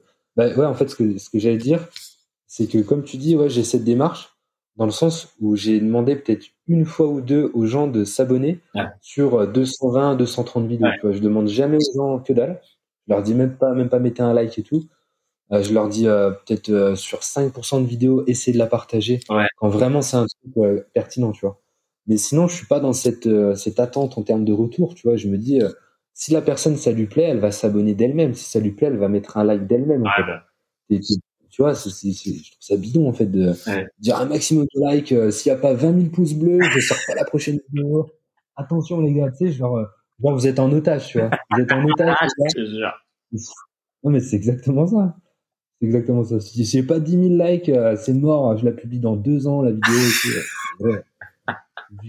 me raconte, mec. J'adore. T'as pas fini le programme, euh, c'est mort. Ouais, mais c'est vrai. c'est, Mais ça, ça vient avec cette idée-là, tu vois, de, ouais, d'échange, quoi. Il y a en permanence un échange et il y a de moins en moins ce côté, genre, faire les choses pour. Mais tu sais que ça, ça a à voir aussi, euh, pour en revenir aussi même à la nutrition et à l'alimentation, ça a à voir avec ça. Euh, toi, tu me diras ton avis là-dessus, mais pour beaucoup, l'alimentation, c'est je dois en attendre quelque chose. C'est-à-dire que je mange ça pour X, Y, Z, pour un objectif, tu vois. Il y a plus de bah, je, en mm. fait, je mange, quoi, c'est tout, tu vois. Il y a non, il faut que je mange ça parce que j'ai envie de prendre 10 kilos de muscle. Non, mais je pense que rien que ça aussi, c'est un des gros pièges. Et moi, j'en suis la victime de ouf, tu vois. J'ai passé une vie à deux compétiteurs. Moi, la relation à la bouffe, à l'alimentation, elle est pas une des plus détruites, mais genre elle est très très complexe, tu vois, parce que j'ai dû faire des sèches, j'ai dû faire des prises de masse très courtes, j'ai dû faire des trucs pour mettre mon corps dans un format spécial, sinon tu peux pas faire ça, ça, ça, ça. Donc tu as une relation à l'alimentation qui est très très complexe, j'en suis toujours pas sorti. Donc moi je comprends parfaitement, même les gens qui me disent ouais j'ai du mal à me contrôler quand je mange, etc. Bah, mec, tu parles à n'importe quel combattant MMA qui a fait des sèches de 10 kilos, il va te dire, non, t'inquiète, moi je rêve de bouffe, je rêve de ça. Enfin, tu sais, il y a des trucs comme ça où tu te dis, Mm. Ouais. Donc, mais je pense qu'il y a, c'est important, tu vois, ce, de ne pas penser l'alimentation et les aliments avec un retour sur investissement, tu vois. Et juste en fait les mm. prendre comme ils sont, quoi. Tu vois et. Ouais, c'est ça. Mais je pense que c'est pas facile, hein, comme tu dis, c'est super pertinent ce que tu dis, c'est super intéressant. Parce que surtout, je pense au niveau de la musculation, tout ce qui est sport de combat, etc., où vraiment tu associes les aliments à un grammage de protéines, un grammage de glucides, etc. Tu vois. Et en fait, les aliments, ils sont sortis de leur fonction de, de simplement survivre en soi, tu vois. C'est juste ça le but d'un aliment. Euh. Ce qu'on mange, c'est juste apporter de l'énergie qui va être convertie en énergie et qui va nous permettre de se lever euh, demain sans savoir pourquoi je me suis levé, comme tu Mais euh, tu vois ce que je veux dire par là, tu vois, c'est et, du coup le piège vraiment, c'est d'entrer, je pense, dans trop de rigueur, que ce soit trop robotisant et de se dire oh putain j'ai pas j'ai loupé 100 grammes de calories aujourd'hui, j'ai loupé 3 grammes de protéines, mais gros c'est pas grave. L'alimentation, déjà, tu sais, tu te rends compte qu'en fait, ça se fait euh, sur la semaine, voire limite sur le mois, en fait. Tu peux très bien faire un jeûne de 24 heures. Le lendemain, tu vas manger un peu plus et tu vas pas perdre des, tu vas pas perdre de la masse musculaire ou je sais pas quoi, tu vois, mm. faut, faut, sortir de tout ça. Mais je pense qu'aussi le mental joue et des mythes encore plus important que vraiment euh, euh, le fait d'avoir fait un écart. Tu vois, genre se mettre de la pression mentalement parce que hier t'as fait un cheat meal, parce que hier t'as as fait une connerie bah, le fait de penser, de, de, repasser ça dans ton esprit, ça va avoir des influences négatives sur les taux hormonaux, etc., sur ce que tu veux, peut-être à moindre dose, tu vois, mais ça va, ça va quand même avoir un effet. Et du coup, c'est contre-productif par rapport au fait de lâcher prise en se disant, euh, oh, c'est pas grave, hier j'ai mangé un, j'ai mangé des frites, j'avais envie de me lâcher, bah aujourd'hui je vais faire un peu plus gaffe, et puis, euh, mais arrêter de se dire tous les matins ça va être mon porridge avec 50 grammes de flocons d'avoine, 5, 5 euh, amandes, une 75 euh, grammes d'une banane, ce que tu Donc, prends du plaisir dans ta vie, quoi. Prends du plaisir. C'est un truc de ouf. Mais moi, le contre-argument que j'ai souvent à, ça et à ce genre de discours, c'est que ouais, mais vous, vous êtes particulier, vous êtes des athlètes, vous, vous entraînez depuis longtemps, vous avez l'expérience. Moi, je sais pas quand est-ce que je dois lâcher prise par rapport à quand est-ce que je procrastine et qu'en fait, je suis en train de binge eating, tu vois. Qu'est-ce que tu dis à ça? Bah, je pense que je pense que l'important c'est de trouver son équilibre, mais d'avoir euh, de se réserver, tu vois, quand même euh, un jour, voire deux, voire euh, peut-être trois, j'en sais rien, d'alimentation sans prise de tête dans la semaine. Mais en fait, ce que je me suis rendu compte, c'est que ça dépend de ton point de départ et tes objectifs.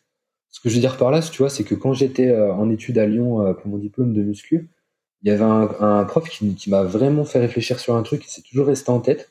C'est que souvent, quand tu démarres en termes de coaching, tu te dis à la personne, faut que je lui mette une diète de bâtard, tu vois, faut que je lui mette un truc vraiment de ouf et tout pour qu'il progresse rapidement. Mais tu as des gens, ils partent de tellement loin que tu vas simplement leur dire, écoute, au lieu de faire 5 McDo par semaine, tu vas en faire que 4. Tu vois, simplement ça. Simplement ça, c'est un point positif, c'est une étape, euh, c'est un pas de franchi, tu vois. Et j'ai trouvé ça tellement pertinent de me dire, mais euh, en fait, on peut tous progresser à notre échelle et tu peux toujours faire des petits pas. Il faut arrêter de se mettre de la pression à se dire il faut que je sois parfait dans ma diète et tout, tu vois. Parce que on a tous des objectifs différents, on a tous un passé, on a tous euh, plein de choses différentes. Donc après, je pense que chacun a son équilibre. Et euh, l'important, je pense, c'est de trouver le juste, le juste milieu qui est pas facile, c'est clair, entre ce que j'ai envie d'atteindre euh, et surtout de, de, se dire que plus je vais le faire sur longtemps et plus ça va être positif. Mmh. Tu vois ce que je veux dire par là? Tu sais, par exemple, un physique d'athlète, tu vas pas le choper en un mois, tu vois. Donc du coup, c'est vraiment important de relativiser par rapport à ça et de comprendre que la nutrition et l'entraînement, ça se fait sur des mois et des années en fait. Et du coup, euh, du coup, de se dire que ben, bah, si tu as si t'as si as eu 80% de, de, bons aliments de plus entre guillemets par rapport à des moins sur trois ans, bah, ça va faire une différence, je pense, qui est encore plus importante. Absolument. Que un mec qui va se mettre 100% euh, dans une diète avec du plus durant un an, puis ensuite qui va craquer pendant un mois à faire de la merde, et puis euh, tu vois, qui va, qui va faire le yo-yo en fait comme ça, tu vois. Je pense que c'est vraiment une question d'équilibre et de se dire que euh, personne ne peut avoir une alimentation parfaite. Pour moi, c'est impossible, dans le sens où à un moment donné, tu vas craquer, à un moment donné, euh, ta compétition de boxe, elle va être terminée, tu vas te, tu vas te, tu vas te mettre séance au McDo ou ce que tu veux, tu vois. Et c'est, humain, en fait, c'est normal parce que on, tu vois, on vit dans une société, en fait, où, euh, où c'est tellement facile, tu vois, je prends mon phone en, en trois clics, je vais sur Uber, je me fais livrer en 15 minutes, tu vois, on, on est dans une société d'inconfort. Et euh, c'est, hyper intéressant, j'étais tombé sur une vidéo là-dessus qui te faisait comprendre que les 5% de personnes qui excellent dans le monde, c'est les gens qui ont compris que tout est facile d'accès aujourd'hui et du coup il va falloir te sortir les doigts du cul et, euh, vraiment. Ah, absolument. c'est génial, tu vois. C'est tout. C'est fini. Ça, c'est la phrase, mon pote, qui met un terme au débat de l'avantage génétique du don divin. Mec, se sortir les doigts du cul. Non, mais c'est tout, mon gars. Moi, j'ai découvert ce truc-là j'avais genre, je sais pas, 6 ou 7 ans, quoi. J'ai compris que, mais mec, si tu veux être dans l'équipe 1, il faut te sortir les doigts du cul. Tu vois, les, entraînements, c'est trois fois semaine, tu vas t'entraîner cinq fois. Et ben, boum, t'es dans l'équipe 1 toute ta vie, mon pote. T'es champion, t'es tout ce que tu veux, parce qu'en fait, tu t'es dit, ben ouais, mais en fait, il faut arrêter, quoi. Quand les mecs, ils mangent leur kebab et tout, machin, il faut que je m'entraîne. Il faut que je fasse un truc de différent, parce que sinon, c'est pas possible. Et c'est ça la seule. Moi, je suis un, un fervent partisan de ce truc-là, quoi. Il y a que ça qui compte avant tout. Tu vois Il y a des gens qui passent de ouais, mais regarde, lui il est vegan, il est champion du monde, l'autre il est pas vegan, il est deuxième. Est-ce que c'est le vegan? Non mais attends, mais là tu compares des mecs, tu seras jamais à leur niveau. Et eux, au niveau où ils en sont, après 30 ans de pratique, là ok, il y a des, il y a des histoires de génétique et tout. Mais avant ce truc-là, du 0, 0 fois 10 000, 1%, avant eux, il y a nous. Et nous, mon gars, c'est des petites décisions, c'est des petites choses. Tu vois? 4 McDo au lieu de 5, c'est déjà, mon pote, un pas de ouf. Tu as déjà 50 étages. Je te parle pas de Usain Bolt contre le deuxième du monde. Non, je te parle de nous, là. nous, on fait tranquille. On peut faire des petites choses et elles vont avoir un, impact énorme. Simple. Simple. Ouais, c'est exactement ça. C'est arrêter de se comparer à l'incomparable, mais se comparer à soi-même, en fait. C'est ça le plus important. C'est qu'on est tellement dans la facilité à se dire euh, Attends, mon pote à la salle, il soulève 20 kilos de plus au développé couché. On s'en fout. Toi, euh, par rapport à l'année dernière, est-ce que tu as évolué? Est-ce que tu as progressé Est-ce que vraiment tu te sens mieux dans ta vie et, tout, euh? et après, il te montre une photo de son pote. Son pote, c'est un bodybuilder. Il en a fait pendant 15 ans. Et tu dis Ouais, mais regarde avec qui tu Ouais, ouais c'est clair. Ça n'a pas de sens. C'est ça. C'est hallucinant, quoi.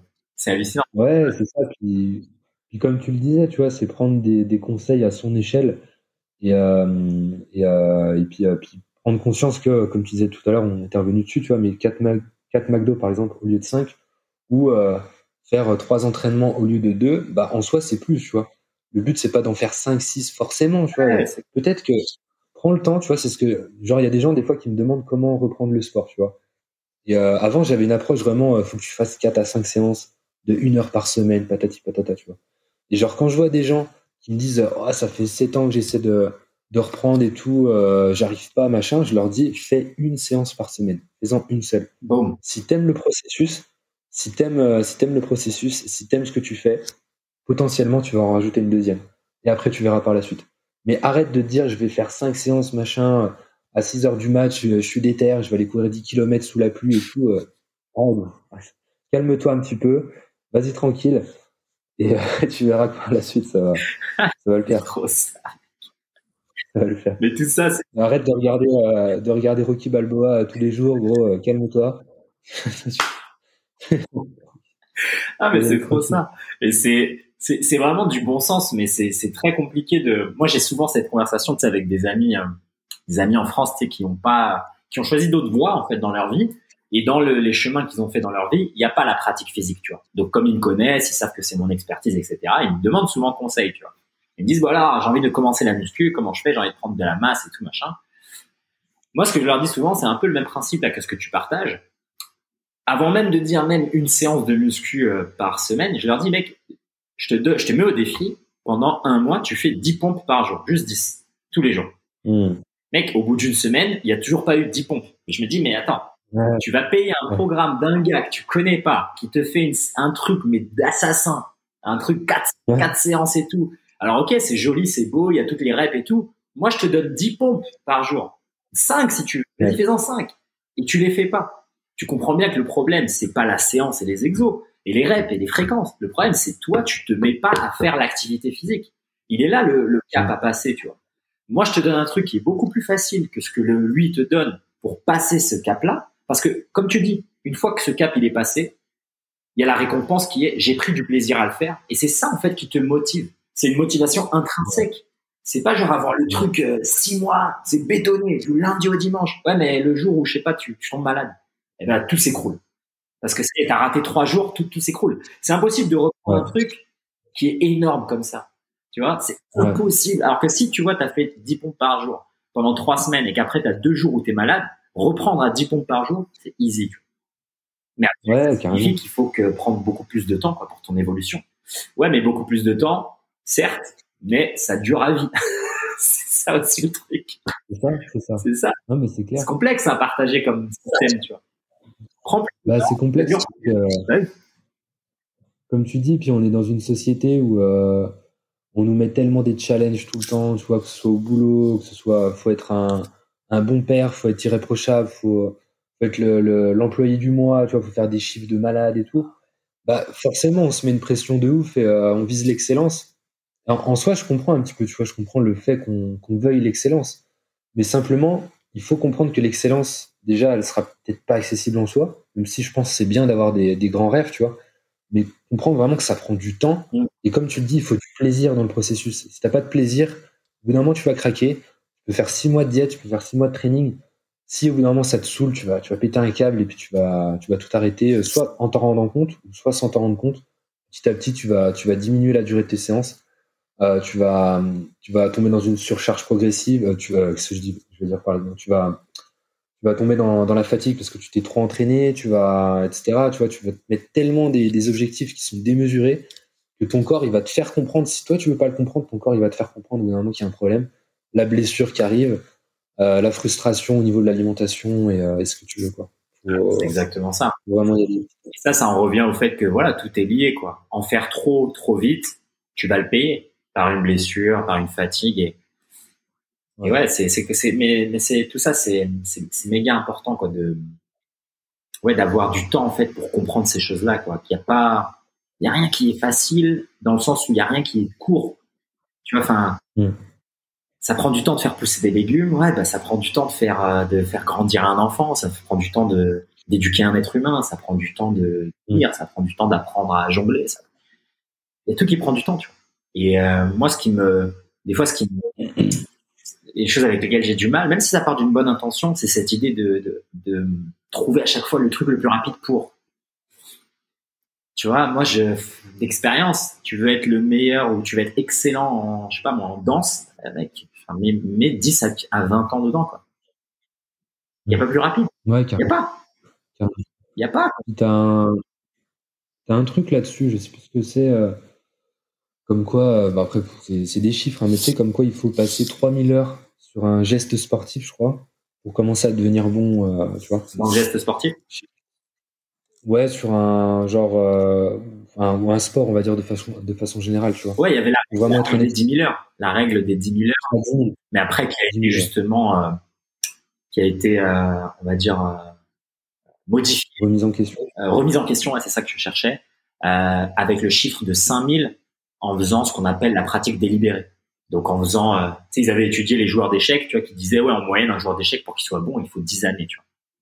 Mais en fait, ils comparaient les mecs qui étaient excellents et les mecs qui étaient juste lambda et qui avaient atteint un plateau, en fait, ils pouvaient plus progresser.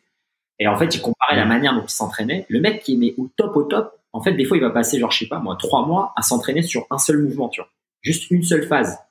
Et en fait, c'est ça qu'ils appellent la pratique délibérée, tu vois. C'est d'avoir un truc qui est précis de je fais ça pour cet objectif et j'ai un retour dessus et j'avance, tu vois, au lieu de juste faire des, des, des jeux d'échecs comme ça, des parties d'échecs et d'attendre. Et, euh, et moi, en tant qu'athlète, c'est exactement ça en fait. C'est la, vie de l'athlète euh, qui a un bon niveau et qui veut s'améliorer, c'est que ça. Il y a des séances où tu fais un seul truc, quoi, c'est tout. Et en fait, au début, tu ne sais pas pourquoi, tu vois. Mais en fait, nous, ce qu'on appelle répéter les gammes. Ah oui, en fait, il faut répéter ta gamme, en fait. Mais il faut pas arriver à l'entraînement et, par exemple, tu prends un, un sport de combat ou même le crossfit, tu vois arriver tous les jours et faire du crossfit, tu seras jamais un bon un crossfit, un bon crossfitter. Non, il faut qu'il y ait des séances entières sur, par exemple, je sais pas moi, un squat. Il faut que tu passes une mm. séance entière, peut-être pendant des semaines, juste sur le squat. Parce que sinon, tu peux pas mm. corriger, en fait. Et que faire que du crossfit, tu seras jamais bon un tu seras jamais un bon crossfitter. C'est pas possible, en fait. Même en muscu. Faire que de la muscu tout le temps, de tout le corps, tout en même temps. Enfin, non, il y a un moment, il faut que tu dises, attends, mais il y a un truc que j'arrive pas à faire. Il faut que je corrige ma forme faut que je gagne en amplitude de mouvement ici. Et en fait, faut prendre des petits bouts précis de choses et les aborder, quoi. Tu vois? Sinon, même si l'approche un peu, euh, je fais un peu fourre-tout, elle marche, au bout d'un moment, tu atteins une limite, quoi. Pour tout le monde. Tu vois, il y a des mecs, en fait, pendant 8 ans, ils font, je sais pas, 8 ans de muscu ou 8 ans de crossfit, et en fait, en fait, à l'année 3, ils avaient le niveau qu'ils ont à l'année 8. En fait, ça n'a pas évolué. Mm. Et la diff, elle est pas dans plus d'entraînement, plus de récup, les nouveaux compléments alimentaires. Elle est dans, mec, en fait, à l'année 3, tu as atteint le max que tu pouvais faire en regardant de manière générale. Maintenant, il faut que tu regardes le détail. Il faut que tu regardes euh, mm. ta douleur au poignet, il faut que tu la fixes. Tu vois. Il faut que ta hanche, tu l'appuies plus. Euh, la, la, vitesse de ton snatch, tu vois. Et il faut que ton kettlebell swing, il s'améliore. Il faut que ton ball ball, tu pousses plus haut. Il faut regarder des points comme ça parce que sinon, tu passes pas le cap, quoi. Et c'est ça, en fait. Ouais. tu vois, entre les 10 000 heures qu'on pensait et les 5 000 où le mec, en fait, il regarde comme un, précisément, quoi. Ouais, mais en fait, euh, je fais ça et c'est bon, quoi. Ça va me permettre de passer le cap, quoi. Et on est, c'est ça qui est le plus difficile, tu vois, justement, c'est d'avoir des pratiques délibérées. Et l'autre mot pour pratique délibérée, c'est pratique en conscience. On y revient. Hmm. On y revient, mais tu reviens à ça, en fait. C'est mais de la conscience, quoi. Une alimentation en conscience, c'est ça, c'est une alimentation délibérée. C'est je fais le choix de m'alimenter. Je fais le choix de manger, là. C'est pas genre je te parle, je mange, et après on a fait une conversation et je vois pas le repas où est-ce qu'il est passé, donc dans une heure je vais encore manger. Parce qu'en fait tu l'as pas ouais, t'étais pas dedans. C'est pareil. Hmm. Non, c'est super intéressant ce que tu dis. Et euh, ouais, non, mais c'est clair, c'est clair, c'est vachement important. Et, et puis euh, ouais, ça fait penser à plein d'exemples, tu vois. Mais les, euh, les meilleurs tireurs de coups francs au foot au monde, tu vois, combien d'heures ils s'entraînent à, ça. coups francs, tu vois. Je me rappelle moi à l'époque. Normal c'était Beckham, c'était un de mes idoles. Le mec, il disait, les mecs, pendant que les mecs ils font leur entraînement, moi je fais que des coups francs. Et je dis, je m'en fous, j'ai pas envie d'être le plus rapide, le plus mec. Par contre, il y a un coup franc, je le mets. Et en fait, tu dis, bah, pratique délibérée. Le mec, il est conscient ben, je fais que ça, en fait. Tu vois? Ouais, il faut. Et au final, tu deviens un mec où, genre, je me rappelle, c'était une Coupe du Monde, un truc comme ça, 2000 ou 2002, je sais plus, où le mec, il reste, c'est la dernière minute du temps extra, tu sais. Et c'est le dernier coup franc, quoi. Il marque, l'Angleterre les qualifie. Et évidemment, le mec, il marque. Et tu dis, mais c'est pas possible. Bah oui, en fait, si, c'est possible. Le mec, il a fait ça. Là où les autres, ils faisaient des coups francs de temps en temps. Lui, il a fait que ça, en fait. Hmm. C'est ça. Ouais, c'est clair. Donc au final, tu peux parier plus sur le succès de ce coup franc que sur l'échec. Tellement le mec, il a pratiqué le, il a amélioré son niveau parce qu'il a, il a testé tous les coins de, du ring, enfin du ring, du terrain, toutes les chaussures, toutes les balles, toutes les heures. Il, a tout tenté en fait. Le vent, il connaît le coup franc en fait. Tu vois, il connaît ce truc sur le bout des doigts. Quoi. Et c'est ça en fait. Un expert. Tu n'auras jamais le niveau de Beckham si tu t'entraînes pas au coup franc comme lui ou plus que lui ou mieux que lui.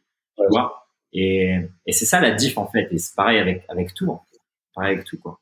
Et après, euh, après, tu vois, je comprends un petit peu le, le, fait que les gens ont du mal avec ça, parce que souvent, euh, je pense que ça, ça, correspond vraiment aux gens qui, euh, qui veulent vraiment atteindre un niveau ça, c'est supérieur, tu vois. C'est ça. La, la, plupart des gens, leur dire, gros, tu vas, tu vas me faire trois semaines de squat, ça va les gaver en fait, tu vois, parce qu'ils n'ont pas cette, cette, ce recul en fait, et ils n'ont pas suffisamment, je pense, d'envie et d'attente par rapport à, à leurs objectifs ouais. pour euh, pouvoir euh, se permettre de se focaliser sur, euh, sur tel truc. Tu vois. C'est sûr. Et c'est clair, ça correspond pas à la plupart des gens, mais il va falloir à un moment donné comprendre ça. Si vraiment tu veux passer un cap, comme tu dis, c'est primordial. Quoi. Donc, la, le, la, résolution de ce problème-là, pour moi, elle est simple. C'est définir ton objectif. C'est-à-dire que si ton objectif c'est du maintien, eh ben c'est bon, tu l'as. Ouais. Fais ta routine, tout va bien. C'est du maintien, je me sens bien, je m'améliore de temps en temps, je change un peu la bouffe pour être un peu plus sec l'été, c'est parfait. Il n'y a pas de mal à ça. Mais c'est vrai que là, l'exemple dont on parle, c'est que les top performeurs. cest que le mec qui joue, aux échecs, il kiffe. Par contre, le mec qui veut être du niveau de Kasparov, il a intérêt à, à prendre un pion et à l'avancer, reculer pendant des mois, parce que sinon, tu n'auras jamais le niveau d'un Fischer ou d'un Kasparov et ça marchera pas, quoi. Et, euh, mm. mais ouais, tu vois. Mais écoute, sur cette belle note, euh, mon Jérém, on arrive à la fin d'un bel épisode, de bonnes heures. À la fin de chaque épisode, euh, je pose quatre questions à tous les invités et je donne le pitch à chaque fois. L'idée, comme tu vois, les conversations, elles sont, elles partent dans plein de directions, etc. Et c'est des moments que j'espère être agréables pour les gens, pour qu'ils écoutent, pour qu'ils aient peut-être des petites intuitions, des petites remises en question, etc. Moi, j'aime bien quand même garder à la fin quatre questions identiques pour tout le monde qu'on qu'on peut extraire en fait quatre outils et comme ça, les gens, ils vont sur mon site, ils regardent les invités, et comme chaque invité a la même question, et eh ben ils se disent, ok, si tous les invités qui semblent être bien dans leur vie ou qui ont un truc positif, bah, tous ils disent qu'il faut manger des légumes, bah, le mec il va se dire, il va être plus sensible à l'idée de manger un légume parce qu'il se dit, attends, là j'ai la vie pas de n'importe qui, j'ai la vie que de mecs que j'ai écoutés pendant deux heures et qui ont l'air bien dans leur vie, tu vois. Donc ça va m'inciter peut-être à manger des légumes, m'inciter peut-être à la méditation, tu vois. Alors que si je te montre un seul exemple d'un gars qui médite et tout va bien dans sa vie, tu dis ouais mais c'est pas grave, tu vois, c'est oui. le gars. Et donc moi j'aime bien ouais. les mêmes outils, les outils, et comme ça après on a une bibliothèque d'outils. Et les gens ils vont sur mon site et ils ont des outils de tous les movers en fait. C'est-à-dire que tu vois toi tu es un, un athlète de tu vois on va dire musculation, vegan avec une grosse face sur la spiritualité etc. Ils vont regarder ça, ils vont regarder l'autre invité qui est bodybuilder, euh, omnivore, pas du tout en spiritualité. Ils vont regarder la danseuse euh, qui est comme ça, comme ça. Et en fait, si tout le monde, on extrait à peu près, je sais pas moi, 90% ils font de la méditation, 60% ils lisent des livres. Euh, ah, peut-être que 20% ils vont dans la pratique délibérée. Peut-être ça, on va l'enlever. Par contre, la méditation et les livres, ça peut être un bon outil. Et après, les gens regardent ça et ils se disent, ok, il y a une, il semble qu'il y ait des patterns, tu vois, des choses qu'on peut repérer, des, des gens qui sont qui font des choses euh, qui leur plaisent et qui vivent. Ouais, c'est euh, intéressant. Ouais. Donc voilà, je vais te poser ces questions. L'idée, c'est un peu rapid fire, tu vois. Tu réponds pas direct si tu veux, mais il faut pas non plus répondre en 10 minutes et que l'ego intervienne et qui masque la réalité, tu vois, le filtre. Ouais. faut pas qu'il y ait le temps du de l'ego. Faut que tu arrives, tu dis, OK, je pense à ça, ben je le dis. Mais ça, j'ai confiance là-dessus. Vas-y, on commence avec la première question, hein, Jérém. Si tu avais un seul livre à conseiller quel serait ce livre et pourquoi? Euh, Le pouvoir du moment présent oh de Ouais. C'est le premier livre que j'ai lu sur euh, la spiritualité et la conscience.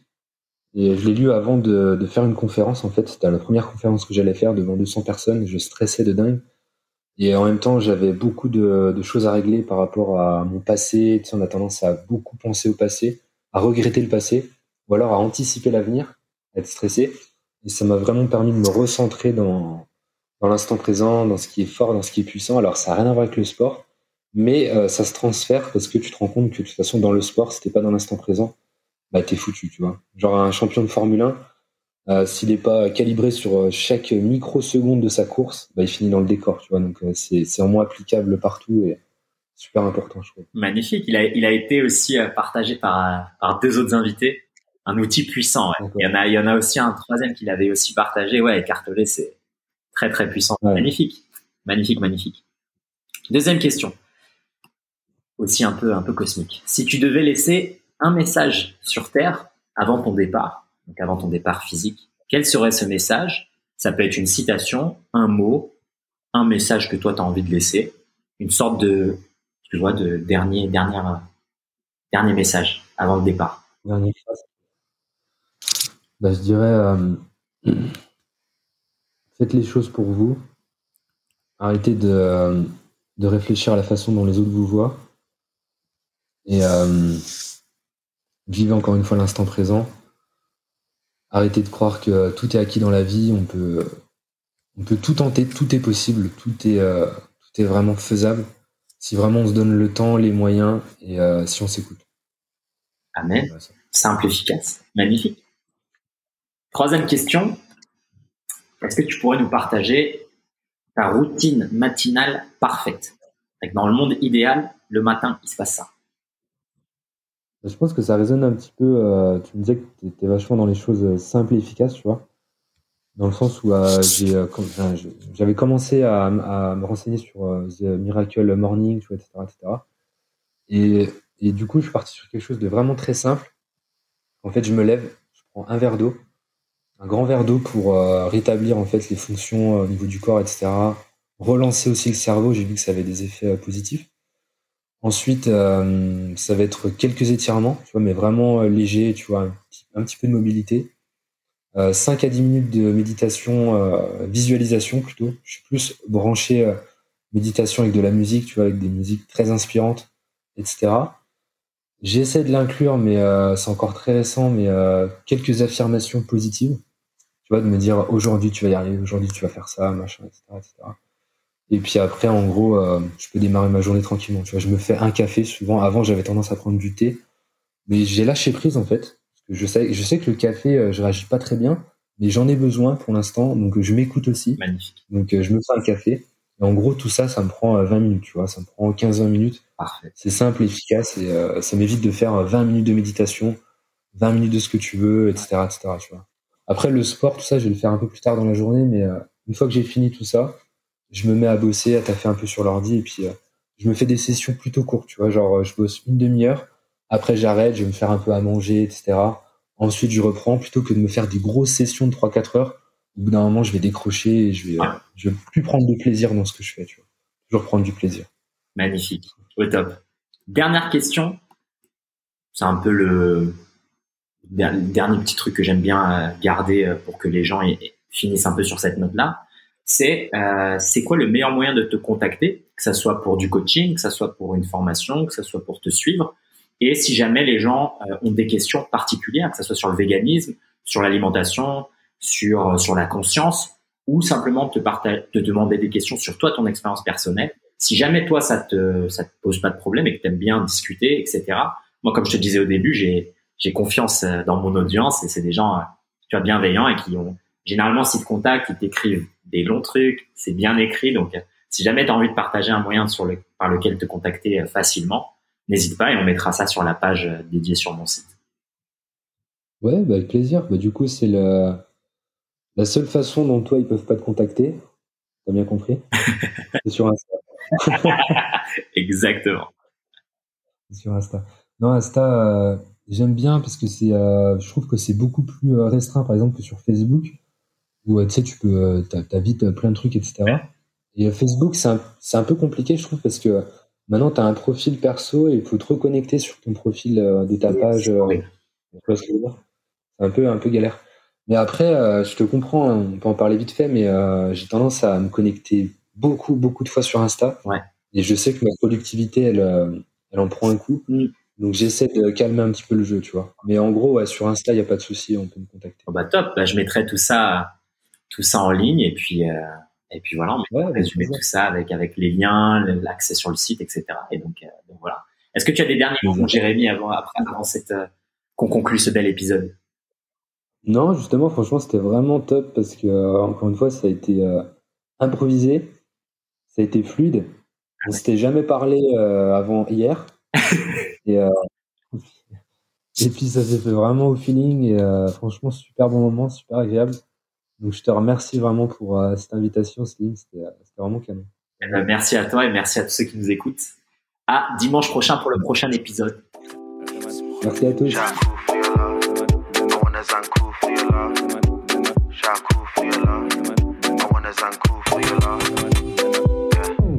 Oh oui, les movers, une bien belle conversation cosmique, comme je vous l'avais dit avec euh, Jérémy, euh, et son discours en toute simplicité, en toute humilité. On a eu l'occasion par la suite, à la fin de l'enregistrement, de discuter encore davantage. C'est un garçon passionnant et je suis certain qu'on va euh, pouvoir le retrouver davantage au travers d'articles. Donc je vous invite évidemment à lire la page qui est dédiée à cet épisode sur le site. Vous allez retrouver la recommandation en termes de livres de Jérémy, les notes du podcast et les liens pour pouvoir le contacter et accéder à son contenu. Euh, et on vous réserve aussi une petite surprise qui arrive très prochainement avec un article et euh, une formation. Donc voilà. Encore une fois, n'hésitez pas pour celles et ceux qui n'ont pas fait encore le premier pas vers une plus grande autonomie physique à récupérer votre routine de mobilité gratuite qui va vous permettre de déverrouiller vos articulations. Comme on le disait dans le podcast d'aujourd'hui, c'est simplement utiliser le corps comme vecteur d'émancipation. Si on se sent bien dans son corps grâce à son alimentation ou grâce à de des mouvements beaucoup plus euh, libres, on va pouvoir par la suite plus facilement euh, adresser les autres dimensions, que ça soit la spiritualité, l'intellect, et pouvoir par la suite essayer de, repenser, d'améliorer, euh, d'avancer. Voilà, comme il le mentionnait dans le podcast Kaizen, 1% de mieux chaque jour, vers les, les choses qui nous permettent de simplement profiter d'une meilleure expérience de vie sur Terre, en toute simplicité. Je vous retrouve pour le prochain épisode dimanche prochain. Encore une fois, un immense merci pour celles et ceux qui me soutiennent et qui nous soutiennent et à qui euh, ces épisodes font plaisir. Vos messages de soutien, ils sont bien reçus et je les partage évidemment aux invités. Donc n'hésitez pas à envoyer euh, vos belles ondes positives. Voilà, moi je vous quitte sur ces euh, belles paroles. Je vous dis à la semaine prochaine pour le prochain épisode. Abondance, gratitude et bienveillance les movers. Ciao ciao.